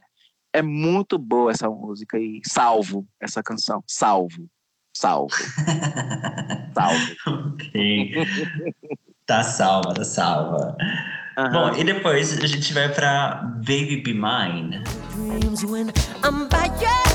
Uhum. É uma música composta pelo Rod Temperton, mesmo compositor de Rock With You e de Off The Wall e de uhum. Burn Cisco Out, né? É um compositor maravilhoso. É, eu acho que não é que a música tenta ser o que foi o Rock With You, não é se trata disso mas é uma música muito. É uma música que eu sinto como um abraço. Sabe quando você escuta uma música, sente, se sente abraçado? É uma, um abraço quente. Eu acho que essa Sim. música leva para esse lugar. Eu acho interessante que essa música, Michael Jackson não é só o vocalista, mas ele mesmo faz os backing vocals, né? Ele, ele é o backing vocal de si mesmo na música, né? Eu gosto da dinâmica do coro na música, respondendo com ele a música tem um, um, umas pontes maravilhosas, ela sobe o tom no final, que é uma coisa que hoje em dia as baladas não sobem o tom no, na parte final, né? Ela uhum. começa no lugar, ela eleva a música para um outro tom. Isso acabou. Qual música hoje em dia vai para esse lugar? Acho que não tem ninguém que faça isso não hoje em dia. Mais. Praticamente. Não. É uma, era uma coisa que não, era muito comum nos anos 80, né? É uma, é, um, é, uma, é, um, é uma música que dá uma acalmada na, na, no, na, essa coisa da, do frenesi do Be Something. Ela uhum. te leva, ó, agora é o momento da gente sentar e relaxar ouvindo o disco, sabe? Então, Sim. eu salvo Baby Be Mine, salvo. Queria que essa música fosse single, não foi single, ela foi B-side. Essa música foi B-side de I Just Can't Stop Loving You. Ela não deveria ser B-side, ela deveria ser single. Ela, ela foi B-side lá, lá na Bad? Ela foi, sim, ela foi B-side de I Just Can't Stop Loving You. Gente. Não deveria ser b-side, gente. Ela deveria ser single. Enfim. Uhum. Lindíssima essa música. Não, de 7 Adoro com aquela 9, parte do... não, não tem problema. Eu amo aquela, aquela parte do Want to stay with me until the morning sun. Eu amo essa parte. Esse, esse momento eu choro. I promise you now that the dawn will be different. Lady, can't you see the heaven's just begun? It's living here inside of... Nossa, esse momento da música é o meu momento. É linda essa parte. Caramba, lindo, salvo. 10 pra essa música. Sal, 10. Agora, nossa, agora bateu vontade, vou ter que escutar ela depois. Porra, De esse novo. momento da música é um. Nossa, parece que você tá planando um disco voador essa Uhum. parte, sabe? A Sim, música vai sim. linda, aí tem aquele. O, o, a- tem um brilho no teclado que é, eu não sei se aquilo é uma. É uma como é que meus amigos falam? Se aquilo, um carrilhão, aparece um carrilhão nesse momento. Aí, want you say. Parece que tá subindo num balão, sabe? Assim, tá Uhum. planando. Esse momento é, é esse trecho da música. É linda essa música. Escute de novo. Escute. Escute. Fica o convite aí, galera. Bom, podemos ir para a próxima terceira faixa, que é The Girl Is Mine, com Paul McCartney, que chegou na segunda posição na Billboard. Every night she walks right in my dreams since I met her. E aí, o que, você acha dessa? Olha, por incrível que pareça, eu gosto mais da versão solo dessa música. Porque quando o Michael Jackson lançou o Thriller, edição de 25 anos, começou a tocar no rádio a versão remix com o Will I Am, do Black Eyed Peas, né? Uhum. E, por incrível que pareça, ninguém esperava que no single fosse a segunda faixa do single fosse a versão solo cantada um tom acima com Michael Jackson cantando a música inteira. É uma, é uma versão diferente. E essa Sim. versão começou a tocar no rádio, por incrível que pareça. Eu lembro que eu estava em Salvador, morando em Salvador na época, e quando eu ouvi a primeira vez essa música, eu falei: Meu Deus, de onde é essa versão? Né? Eu lembro que eu saía correndo para gravar numa fita cassete, porque na época, enfim. é, Não, acho que não. Acho que nessa época já era MP3. Eu lembro que eu já comecei a baixar na internet essa música. Eu falei, gente, como é que eu vou conseguir essa música agora? Porque ele só tá aí no single. O single não foi lançado no Brasil, né? Assim, foi promocionalmente distribuído para as rádios. Como é que eu consegui isso? Até eu estou atrás dessa versão. Eu, particularmente, gosto mais de The Girl Is Mine na versão solo do Michael Uhum. Jackson. Mas é uma música bonita. É, é uma balada bonita. É, a, letra eu acho meio. É uma disputa, né? De, de dois caras que querem conquistar a mesma garota. Eles querem a mesma mulher, né? Aí fica um mostrando qual é a vantagem que eu tenho que você. O que, que eu tenho que você não tem? E fica meio que. A música inteira é esse duelo, né? Uhum. Quem, é, quem, quem vai levar a garota no final? Tanto que no encarte do disco, se você abre o encarte do LP, tem um desenho que o Michael Jackson fez com cada um puxando o braço da menina. Né? Eles estão puxando o braço uma da outra. Né? Esse desenho que o Michael Jackson fez no encarte para colocar no encarte do disco. Esse desenho que ele fez, bem- divertido. É, Uhum. Mas os fãs acharam a letra fraca. Eu não acho a letra a melhor letra da música, mas é uma música ok, é uma música bonita. Eu, eu acho média, uma música média, é, mas eu gosto da música. Eu gosto, acho ela bonita. Novamente, o tom sobe. The girl is mine, the girl is mine. Aí começa o diálogo dos dois. Eu digo, putz, mano, as músicas de hoje não tem mais essas modulações que os tons Não sobem no tem. fim da música. Isso era lindo, era uma estética do- do- da- dos anos 80. Não tem mais isso, né? Que a música ela é feita, aí tem a segunda estrofe, aí tem uma ponte, que é aquela parte do. Qual é a ponte do The Girl Is Mine? Um, I love you more than he take you anywhere, but I love you endlessly. Essa é a So come and go with me to Parece outra música. Parece que Sim. entrou em um lugar que não é a mesma estrofe do começo, né? Vai para um lugar diferente. Eu acho que é engraçado que eu sempre gosto das pontes. Eu acho que eu tenho uma coisa com pontes de música. Então, eu falei de Baby Mine, que tem essa a ponte, e The Girl Is Mine também tem essa ponte, né? Que eu acho Aham. lindíssima. E a parte final, que o tom sobe, eles dialogam entre si, né? E eles ficam brincando no final da música, né? The girl is mine, no mine, no mine. She's mine, mine, mine, mine, mine. Eu acho lindo isso, né? Eu acho a música bonitinha, é bonita. Sim, eu salvo. Não dou nota 10, eu dou nota 7,5, vai. 7,5. Sim. 7,5. Eu, eu, eu li algumas críticas falando sobre como ele estava tentando. é, o público talvez não se identificou tanto com essa música, porque ela- ele diziam que ele estava tentando conquistar mais um público branco aqui nessa, nessa, nessa música. O que, que você acha sobre isso? Sim, eu acho que foi inteligente da parte dele pensar no outro público, né? Porque é, ele realmente queria fazer um disco que fosse um sucesso de vendas, né? E ele sabia que para o disco vender não podia ser um disco de nicho, né? Não podia ser um disco de nicho, como Off the Wall é um disco de nicho, né? Se ele queria abranger o público dele, ele tinha que fazer uma concessão com esse Sim. público branco, né? Uhum. Então, eu acho que Paul McCartney foi a via, foi o passe que ele precisava. E, enfim, isso faz parte do, do- Exatamente. dessa negociação. Enfim, é, é o preço, né? Uhum. E deu certo, entendeu? Deu certo. Sim. Foi uma Uhum. negociação para poder eh, passar por esse lugar, transpassar o limite da, do nicho, né? Você quer Uhum. música preta, música black, fica aqui. Não. Vamos gravar uma música que acenda essa luz e mostra, olha, tem um cara aqui que vocês estão de- redescobrindo, né? Porque é um novo Michael Jackson, né? Que já é crescido, amadurecido, fazendo parcerias com Paul McCartney, que é um cara que já é consolidado, né? Né? Que já é um ídolo de muitas gerações e que podia unir forças com o Michael Jackson. né? Acho que ele foi inteligente em escolher para fazer um featuring no disco, né? Uhum. o Off the Wall sim. teve um featuring, mas a Patty Austin não tinha o tamanho que tinha o Paul McCartney naquele momento. Inclusive, é uma, é uma é um dueto que passa batido no Off the Wall, né? Não é muito a voz da a Patty Austin não é muito destacada nessa música no Off the Wall, que é The Falling Uhum. in Love. Mas já em Thriller já foi um, um- um dueto, né, um duo que já destacou bastante ali, né? Então valeu a pena, sim, valeu a pena, valeu a pena. Uhum. Sim, a, ge- a gente já fez alguns episódios antes de alguns outros artistas, por exemplo, falando sobre Beyoncé também, que vai Uhum. estar para lançar música agora hoje. E ela, a própria Beyoncé também já passou por esse momento. A gente entende que, é, às vezes, é, na arte, o, o artista precisa passar por esse momento de, de se vender, não, de não se vender, mas de, de fazer essa concessão para Fazer a poder chegar concessão no. atender o mercado, atender Uhum, o mercado. sim, Sim, é, sim. eu- a, a, o curso da Beyoncé para fazer essa negociação foi uma negociação que eu, foi inteligente, né? Se Uhum. Beyoncé levantasse as questões que levantou no começo da Destiny Child, ela seria silenciada. Exatamente. Ela precisou, ela precisou esperar crescer, esperar ser essa mulher de negócios, de poder, de influência, para dizer agora é momento de mostrar que, opa, eu sou uma mulher negra e tenho algo a falar sobre, sabe? Uhum. Eu acho que Beyoncé esperou a hora certa de poder falar sobre o assunto. Ela precisou esperar esse momento acontecer.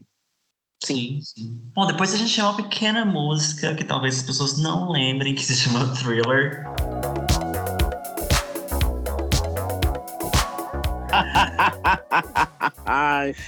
Oh, eu acho que essa música, na verdade, é uma música descolada do disco. Ah, Porque originalmente ela não se chamaria thriller, né? A música ela tinha um outro tema e uma outra letra, que é Starlight, né? Inclusive essa Uhum. música tá na internet, ela tem uma, ela tinha, ela tem o mesmo arranjo, mas ela tinha uma outra letra. Inclusive o disco se chamaria Starlight, né? Mas aí parece que com o encontro que o não sei se foi o Michael Jackson, Quincy Jones ou o próprio Rod Temperton teve com o Vincent Price, que é o, o- locutor final da música, né? Que fez com que tudo mudasse, né? E parece que o, Vincent, o, o, o Rod Temperton compôs a letra dentro do carro em, a caminho do estúdio. Para você ver como quando o cara ele ele o ofício de compor, né? As pessoas acham que compor é uma inspiração, mas eu acho que é um ofício a ser trabalhado a longo prazo. Compor não é uma coisa que você espera cair a fruta do pé Sim. ou para ver uma música, não. A Uhum. composição é um processo de construção, né? Então, o Rod Temperton é um cara que tem essa fa- facilidade de, de compor temas. Então, ele escreveu essa letra a caminho do estúdio. É, é o que o, o Greg Phillinganes conta, comenta. É uma música que, para mim, ela é descolada do disco, porque ela não, não conversa com Ana Bissali Santa, ela não conversa com nenhuma Sim. música do disco. É uma música totalmente descolada do repertório do disco, mas é uma música que serviu pro disco vender por causa do clipe. Se não Uhum. houvesse o clipe de Thriller, ninguém entenderia a música ali. O que, que tem a ver o tema de Thriller com é, nenhuma música ali encaixa, né? Então eu acho que Aham. Michael Jackson já tinha em mente de que essa música serve uma, a carta na manga, sabe? Deixa essa música aí pro final, deixa a Sim. música aí no final, porque ninguém vai entender nada agora, mas lá na frente eles vão entender o que essa música tá fazendo aqui, entendeu? Acho que o Michael foi inteligente de não lançá-la de cara. Tipo, Uhum. vamos lançar primeiro as baladas, as músicas de pista. No fim, eu vou usar isso aqui pra vender uma coisa ainda muito maior. Então, eu acho que Uhum. Thriller é uma música grandiosa. Pra mim, é o mesmo caso de tocar no rádio, sempre toca cortada, porque ninguém tem paciência de esperar a música inteira. Aham. né? Mas é uma música que só funcionou porque existia um clipe. Né? Se não houvesse clipe pra essa música, ninguém ia entender nada e a música ia passar batida. Ninguém ia entender nada. Então acho que. Não, é- sim, pode falar. Não é isso, a música tá nesse lugar porque houve um videoclipe que criou essa imagem, né? Que quando você Sim. pensa em thriller, você pensa logo na coreografia, vestimenta, é, zumbis, etc e tal. Uhum. Uhum. Não, porque eu tava lendo que os executivos da, da gravadora não queriam lançar o Thriller como, como single. Não, isso foi uma burrice, porque eles achavam que o disco já tinha vendido o suficiente. Sabe aquela coisa? Ah, já vendeu 3 milhões, tá bom, não precisa Aham. fazer mais nada. Eu falei, opa, não, pode vender. Não, já lançou essa, já tá bom. Sabe aquela coisa? Já tá bom. Sabe aquela coisa do executivo já acostumado, engessado, Sim. com o processo e com o mercado? E, ah, já vendeu o que tinha que vender, menos, descansa aí. Eu acho que tinha essa coisa de não esperavam que o disco fosse bater recorde de venda, né? E Uhum. aí Michael Jackson tem inteligência de ele pede o orçamento para a CBS para gravar o clipe, a CBS não libera orçamento. Ele fala assim: "OK, então eu vou tirar do próprio bolso o lançamento desse desse clipe. Eu vou bancar esse clipe". Só que ele banca o clipe com patrocínio da MTV. ele conquista alguns patrocínios para o clipe chegar onde ele quer que chegue. E o que é Uhum. melhor? Michael Jackson lança o home video que eu comentei com você, que é o Make the Thriller, fora da CBS. Ele não lança o home video pela Sony Music, ele lança por, um- por conta própria, né? Ele tem o direito de lançar a música, de usar a música pela gravadora, que a gravadora licencia a música para o videoclipe, mas a venda do home video não passa pela Sony Music. Então eu acho que foi um tapa na cara de muita gente. Eu acho que ele deve ter, Uhum. até hoje, eles devem se arrepender muito de não terem é, terem feito a parte deles para coisa vir para eles, né? A renda vir para eles, né? E foram burros, né? Eles foram bastante burros de não de não ouvirem Michael Jackson e não quererem investir nessa música, mas em- todo mundo saiu ganhando, né? Porque o, o, disco vendeu, a gravadora ganha. O single vende, a gravadora ganha. né? Uhum. E Michael Jackson ganha ainda mais lançando o Making the Thriller, né? que é, é assim, eu gostaria fica aqui ah, sonho, Pedido. de, sonho de garoto, né? É. De que nesses 40 anos de thriller, por gentileza, coloquem como no DVD, no meio do DVD aí, o making off completo, né? Eu quero a turnê Victory e quero o DVD com Making the Thriller remasterizado. Tá bom pra você? Tá, eu compro, eu banco. Se lançar, eu compro. Aí fica todo mundo feliz. Vamos lançar a petição aqui. Vamos, vamos, vamos, vamos sim. Então é isso, o thriller. A gente pode ir pra próxima, Beat It. Deve, deve. Que é uma música. Ah, pode xingar? Pode? É do caralho, essa música. Do caralho. É do caralho. Do caralho. Eu vou dizer isso mil vezes, porque assim, eu não sei se você já ouviu esse disco em vinil.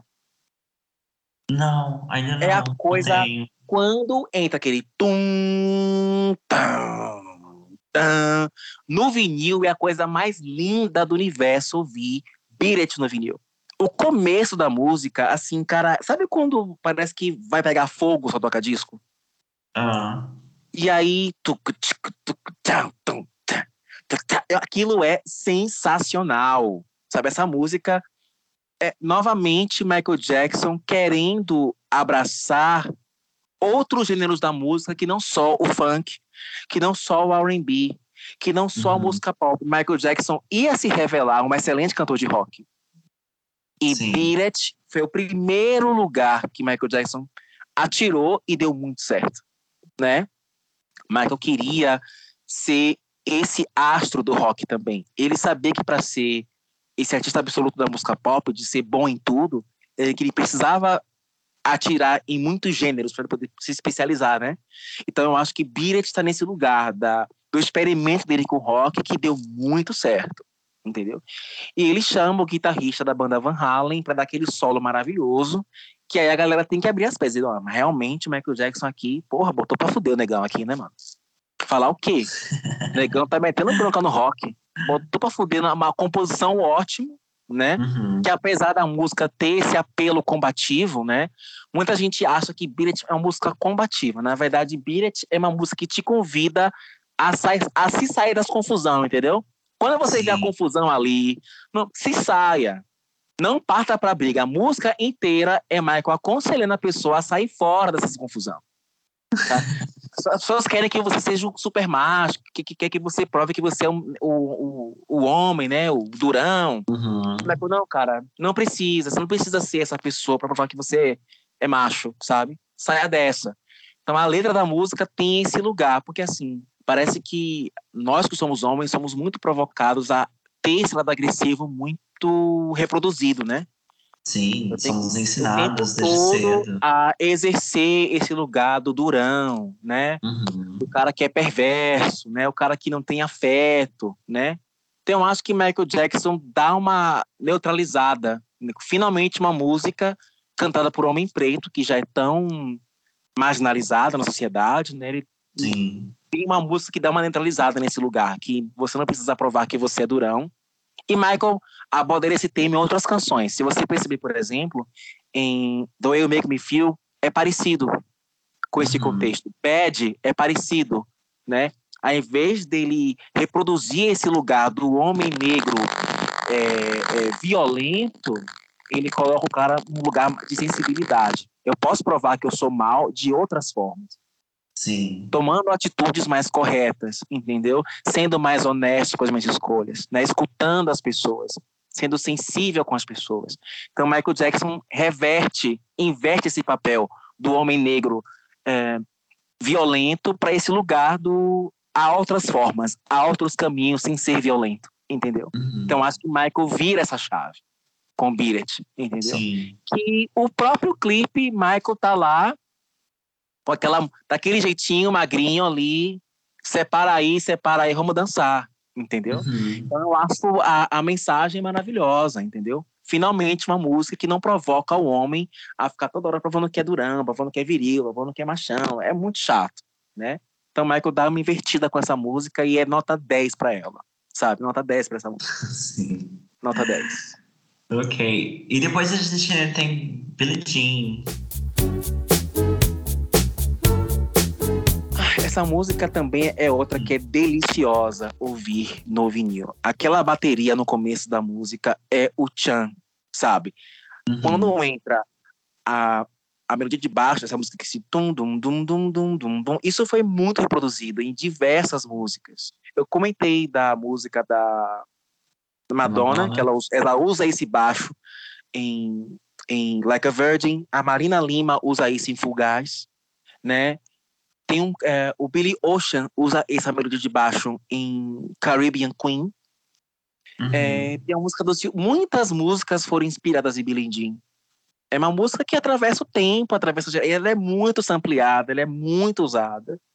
Né? E essa melodia de baixo é que é o Chan, esse tchu, tchu, tchu, tchu, tchu. Isso é o Chan da música, sabe?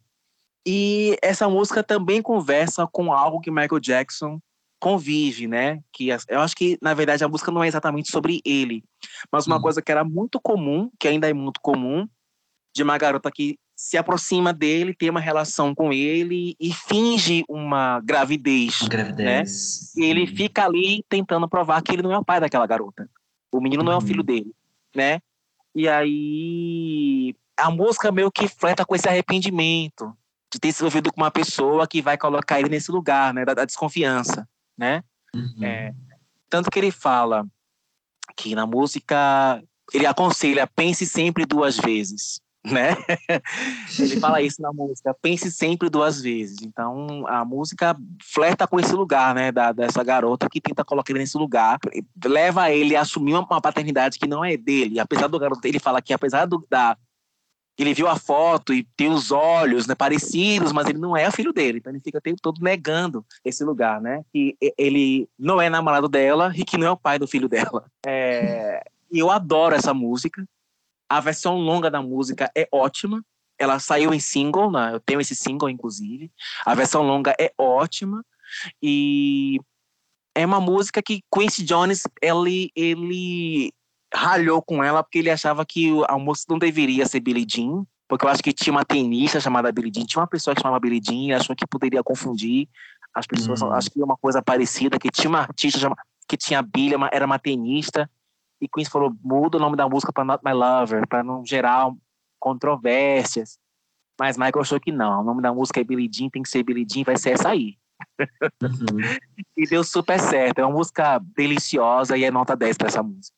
Nota Sim, 10 e a gente tem a, a, a performance impactante no aniversário da Motown. Ah, verdade, porque Michael Jackson ele acaba apresentando ah, o passo do Moonwalk, né? Que na verdade é um passo que ele não inventou esse passo, que fique bem claro aqui que Michael Sim. Jackson não inventou esse passo.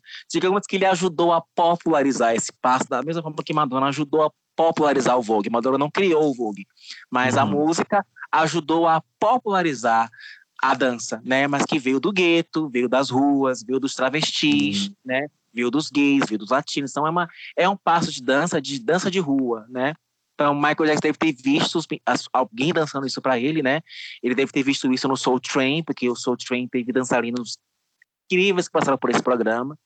Então, ele deve ter visto, deve ter curtido e reproduziu aquilo. E é, a apresentação dele na, na Motown é maravilhosa, assim. Quando ele faz aquele passo, é, é lindo, sabe? Assim Uhum. é lindo, assim, é lindo ver aquilo, é lindo. É importante lembrar que Michael Jackson conseguiu uma coisa que naquela noite é, ele foi um dos únicos artistas que pôde cantar uma música que não era da Motown. Era aniversário da Motown. Sim. Então, ele falou que só participaria da apresentação da Motown se ele pudesse cantar uma música do novo disco. E a música nem era da Motown, né? E aí concedem esse espaço para ele e aí ele faz o passo que vai mudar o curso da história, né? Uhum. É linda essa música. Amo. Bom, e a próxima, que a gente já caminhando pro, pro final do álbum, a música, a faixa número 7, que é Human Nature.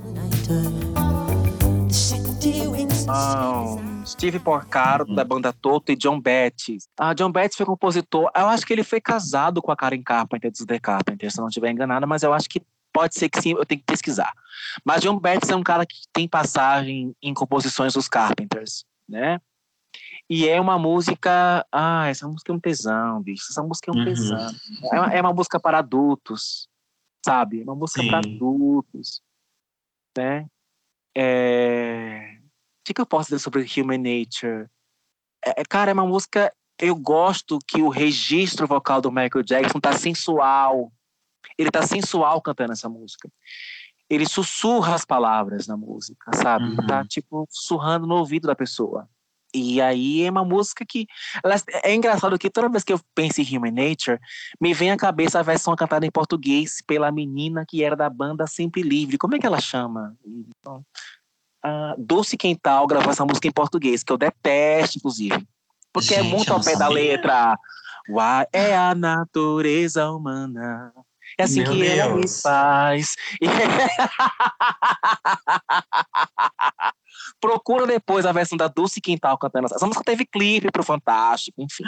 A música Gente, é, meu mas filho, em essa música tem versão em português. Deve ter sido 84, 85, 86. A música, inclusive, foi composta pelo. Acho que é o Ali Salomão. E como chama o irmão da Marina Lima, o que é compositor? Ah, enfim. Eu acho a letra muito fraca. Se essa cidade é uma maçã, vou passar os dentes nela. É uma versão que é muito ao pé da letra, e, tipo, não encaixa, sabe? Então, quando eu penso nessa Uhum. música, sempre me vem à cabeça do Quintal cantando É a Natureza Humana, sabe? Gente. Eu, inclusive, detesto Ivete Sangalo cantando essa música no Madison Square Garden. Ivete, desculpa, Ai, mas é não. não vira cadeira pra ela. Ah, não. Eu lembro do, do- da Ivete Sangalo nos versos do DVD, ela falando assim, você já viu esse DVD da Ivete Sangalo no Madison Square Garden? Já, eu não lembrava que ela cantava essa música. Que ela desce com um cocar imenso na Aham. cabeça. Que ela meio que tá descendo a escada meio que, é, tipo assim, ela tá com um salto enorme, com um cocar enorme na cabeça. Aí ela fala assim no DVD: Michael Jackson vai, sair da catacumba quando me ver cantar essa música, mas vai mesmo, porque não ficou bom. eu adoro a Ivete Sangalo, mas a, a versão eu achei que ficou infeliz, porque ficou previsível. É você transformar. Sabe aquela pessoa que. Sabe aquela pessoa que quando você está num barzinho, comendo um petisco, que tem um cover artístico, um artista colocando no violão, que tudo é sambificado, que tudo canta em formato de samba? Sim. Você já teve essa impressão de você estar num barzinho, que a pessoa canta tudo em formato de samba porque fica mais prático? Colocar Uhum. tudo na batida de samba. Então eu acho que Ivete Sangalo colocou essa música num lugar muito comum. Porque eu sei que ela canta música baiana, eu sou baiana, enfim, canta Xé Music, mas ela colocou a música numa versão samba reggae previsível. Eu acho que não fez favor pra música, entendeu?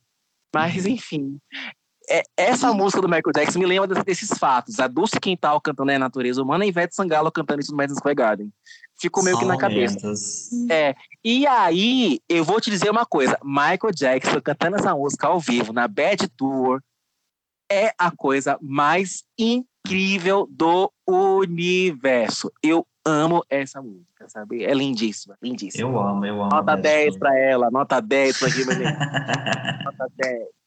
Bom, e depois a ante- antepenúltima. Não, é, a Ah, antepenúltima. Freirian, é- essa música é uma Freirian tem- gracinha. É minha coisinha fofa, né? Eu acho Uhum. interessante porque tem a Janet Jackson fazendo coro nessa música, tem a Latoya Jackson também fazendo coro nessa música. Inclusive, a Latoya fala que ela não recebeu o disco de platina pela participação desse disco. ela até tem um Gente. vídeo dela falando assim: eu participei da gravação e não recebi meu disco de platina, tá? Eu quero o disco de platina. Ela fala disso. É, a música tem essa coisa fofinha é, e ela a versão demo dela é totalmente diferente. Essa versão demo apareceu num box do Michael Jackson chamado The Ultimate Collection. Tem essa música lá, a primeira versão. Ah, inclusive, essa versão tocou no rádio por causa da versão remix com o Will.i.am. Quando o Michael lançou a versão de 25 anos de Thriller, o Will.i.am fez dois remixes, né? Ele fez o remix de The Girl Is Mine e fez o remix de, de PYT. Uhum. E a versão que é usada na versão remix do Will.i.am é a versão demo original da música, que não é a versão do disco que a Do gente disco. conhece. Uhum. né? Eu gosto dessa música e tem uma curiosidade, porque há um tempo atrás vazou na internet um vídeo que comenta assim: tem uma vozinha de esquilo no, final, no, no, no, no fim da música, tem uma, uma vozinha de esquilo. E aí perguntaram assim: o que, que essa voz de esquilo tá falando no final da música do Michael? Que é uma voz tão acelerada que parece um esquilo cantando. E aí desaceleraram a música, né? Colocaram um pitch mais baixo. E aí descobriram que ele tava falando Now let me be your PYT, que eu não sabia. Eu digo, olha que interessante, né? É, e ele fica falando isso, Now let me be your PYT. Eu gosto dessa música, sabe? Eu acho ela super gostosa, super dançante e funciona no disco. Porque eu acho que Uhum. assim, vem It, vem Billie Jean, vem Humanity que dá uma, uma descansada e vem PYT que volta à tônica do começo do disco, sabe? Então é uma música que funciona Aham. muito bem. Nota 10 para essa música. Nota 10. Nota 10. Mas você acha que valeu a pena ser single? Ou poderia ter colocado Claro! Claro, claro, claro que vale a pena ser single. O disco praticamente só teve duas músicas que não foram que usadas. não foram? Aham. Só duas. O resto todas foram e eu, PYT, eu queria que tivesse clipe pra essa música. Uhum. Tinha que ter clipe pra essa música, sabe? Eu imagino uma coisa meio The Way Make Me Feel. Ele Ah, andando, uhum. querendo conquistar a garota, chamando ela de mil, minha coisinha fofa, sabe? Então acho que é uma música Uhum. que leva pra uma, um clima meio The Way You Make Me Feel de bad. Tinha que ter clipe essa música. É uma pena que não teve. Tinha que ter clipe. Uma pena. Bom, uma, uma pena, mas fica aí, vai, vai que soltam alguma coisa, não é? A não ser que alguém regrave essa música e faça um videoclipe. Vamos Ah, lá, eles- artistas, eles vão- surpreendam. É, mas do jeito que tá, eles vão sugar ainda o thriller, vai que eles Uhum. fazem um, uma versão, alguma coisa. Uhum. Sim, sim, sim, sim. Sem dúvida, sem dúvida. Bom, e a última faixa do álbum, que é The Lady in My Life. Ai, é o Michael Jackson adulto. É o Michael Jackson homem. É o Uhum. Michael Jackson sedutor, sabe? é o Michael Jackson que tá implorando pelo amor dessa mulher, sabe? Que tá fazendo juras de amor para ter essa mulher ao lado dele. Eu acho que é um grande momento intérprete, sabe? Intérprete maduro. Eu acho que Michael merecia esse repertório. Ele já estava pronto para gravar essa música. Eu vou até ver de quem é a Rod Temperton novamente. Tinha que ser ele. Ele tem uma música extremamente sexy, sensual. É, existem versões dessa música muito bonitas. Tem uma cantora chamada Maísa que regravou essa música lindamente. Assim, uma música que para você cantar você tem que ter um, tem que ter uma voz, uma voz da porra. Viu? E Maísa, que é essa cantora que não é a Maísa brasileira, é, ela gravou essa música e, e, é uma das minhas versões favoritas. Eu acho que o quem foi cantar essa música no Grammy esse ano? Foi o Maxwell ou o D'Angelo? Eu acho que foi o Maxwell. O Maxwell cantou essa música no Grammy, ou foi no Grammy? Qual foi a premiação que teve esse ano que ele cantou essa música ao vivo? Não lembro se foi o Grammy ou se foi o BET, eu não lembro. Mas Maxwell é uma pessoa que sempre cantou essa música muito bem. Elas não tem versão ruim de The Lady in My Life. Eu só torço para que o espólio do Michael Jackson faça a gentileza de incluir a versão completa dessa música nessa edição que vai sair agora de 40 anos de Thriller, porque é uma música lindíssima, assim, eu se pudesse, se eu pudesse gravar um fazer um show tributo a Michael Jackson, essa música vai estar incluída. Se eu tivesse voz para isso, inclusive. É uma música assim, quem é fã do Michael Jackson é, pode provar que é fã de verdade, cantando uma música totalmente lado B e que surpreende. Eu acho que The Lady in My Life é uma música para fãs. Beyoncé cantou no na turnê Sasha First a música I Can't Help It, que é lá do B do disco Off the Wall. Digo, tá vendo aí a prova que você pode ser fã do Michael Jackson e cantar coisas diferentes, inusitadas, uhum. surpreendentes do Michael Jackson? Quando eu vi Beyoncé cantando essa música, eu falei, puta merda, a, menina, a mulher é fã mesmo, velho. A mulher é fã mesmo. Então eu acho que The Lady in My Life é uma das canções que podem provar que você é fã do Michael Jackson, um fã dedicado, que ouve coisas inusitadas, que sabe, que curte o disco, em vez de ficar, ah, eu posso cantar coisas óbvias, sabe? Tipo Sim. Sandy Júnior cantando com você, sabe? Uhum. Eu acho que você pode explorar Michael da maneira mais diversificada. Eu acho que Lady My Life tá nesse lugar da surpresa, sabe? Então eu acho que Michael tá muito sedutor nessa música. Ele tá sedução pura. Nota 10 para essa música, sabe? Pura uhum. sedução, nota 10 é uma música que tem saliência, música para 18 anos, sabe? Para quem para quem tem vida sexual ativa. É para quem tem, ah, é quem tem vida sexual ativa, tem que ser 18, pelo amor de Deus, tá? Sorte a gente tem, agora a vida sexual ativa já tá um pouco difícil. É, eu não precisa chegar aos 18 para isso, né? Mas, enfim, questões, vamos mudar de assunto é uma questão polêmica. Eu não quero parecer moralista aqui, mas é um assunto polêmico. Mas é uma busca de saliência, tá? É uma busca de saliência. é uma busca de sua dor. exato, exato. Amo, amo. Lindíssima essa música, lindíssima. Bom, e parece que chegamos ao, ao final dessa viagem pelo thriller. É, menino. chegamos ao fim do disco. Nove faixas, né, menina? É um disco tão redondinho, nove músicas. Sim. A, a impressão que dá é que parece muito enxuto, mas não é. Eu acho que com nove faixas ele cumpre, sabe? Não, você uhum. não cansa de ver esse disco. Ele é muito direto ao assunto, ele é bem chutinho, nove faixas, entrega, sabe? Tudo ali. E, a gente tem, na verdade, essa, uma tendência no mercado, no mercado nacional, às vezes, talvez mais, de ter é, discos mais curtos, assim, nove faixas. E eu acho que, que é uma proposta legal, por exemplo, aqui, porque a gente consegue aproveitar cada, cada faixa, aproveitar cada, cada música. Eu não sei, eu acho que eu acho que, depende. Sobrar. Eu acho que depende da proposta. Se você lança um CD duplo que não é cansativo de ouvir, não, e sim, Cristina é. Aguilera com. Por exemplo, Cristina Aguilera Back to Basics, Nossa, eu acho que ela desperdiçou muita coisa ali. Acho que cansou. Sabe? Eu acho que podia tirar muita música ali. Acho que não precisava ser duplo. Uhum. Sabe? Porque ficou cansativa a audição. Agora, se você lança um disco que é duplo, e você nesse CD duplo entrega uma música melhor do que a outra, nenhum problema. Por exemplo, Snoop Dogg lançou um álbum gospel que eu amo, e é duplo, e que eu não consigo pular uma faixa, porque são todas excelentes, sabe? Uhum. Snoop Dogg é duplo que, putz, não consigo tirar nada do disco. A cada música que eu escuto, eu fico mais maravilhado com ele. entendeu? Se você entrega um CD duplo nessa, nesse lugar, vamos que vamos. Tô pronto. Sim, sim.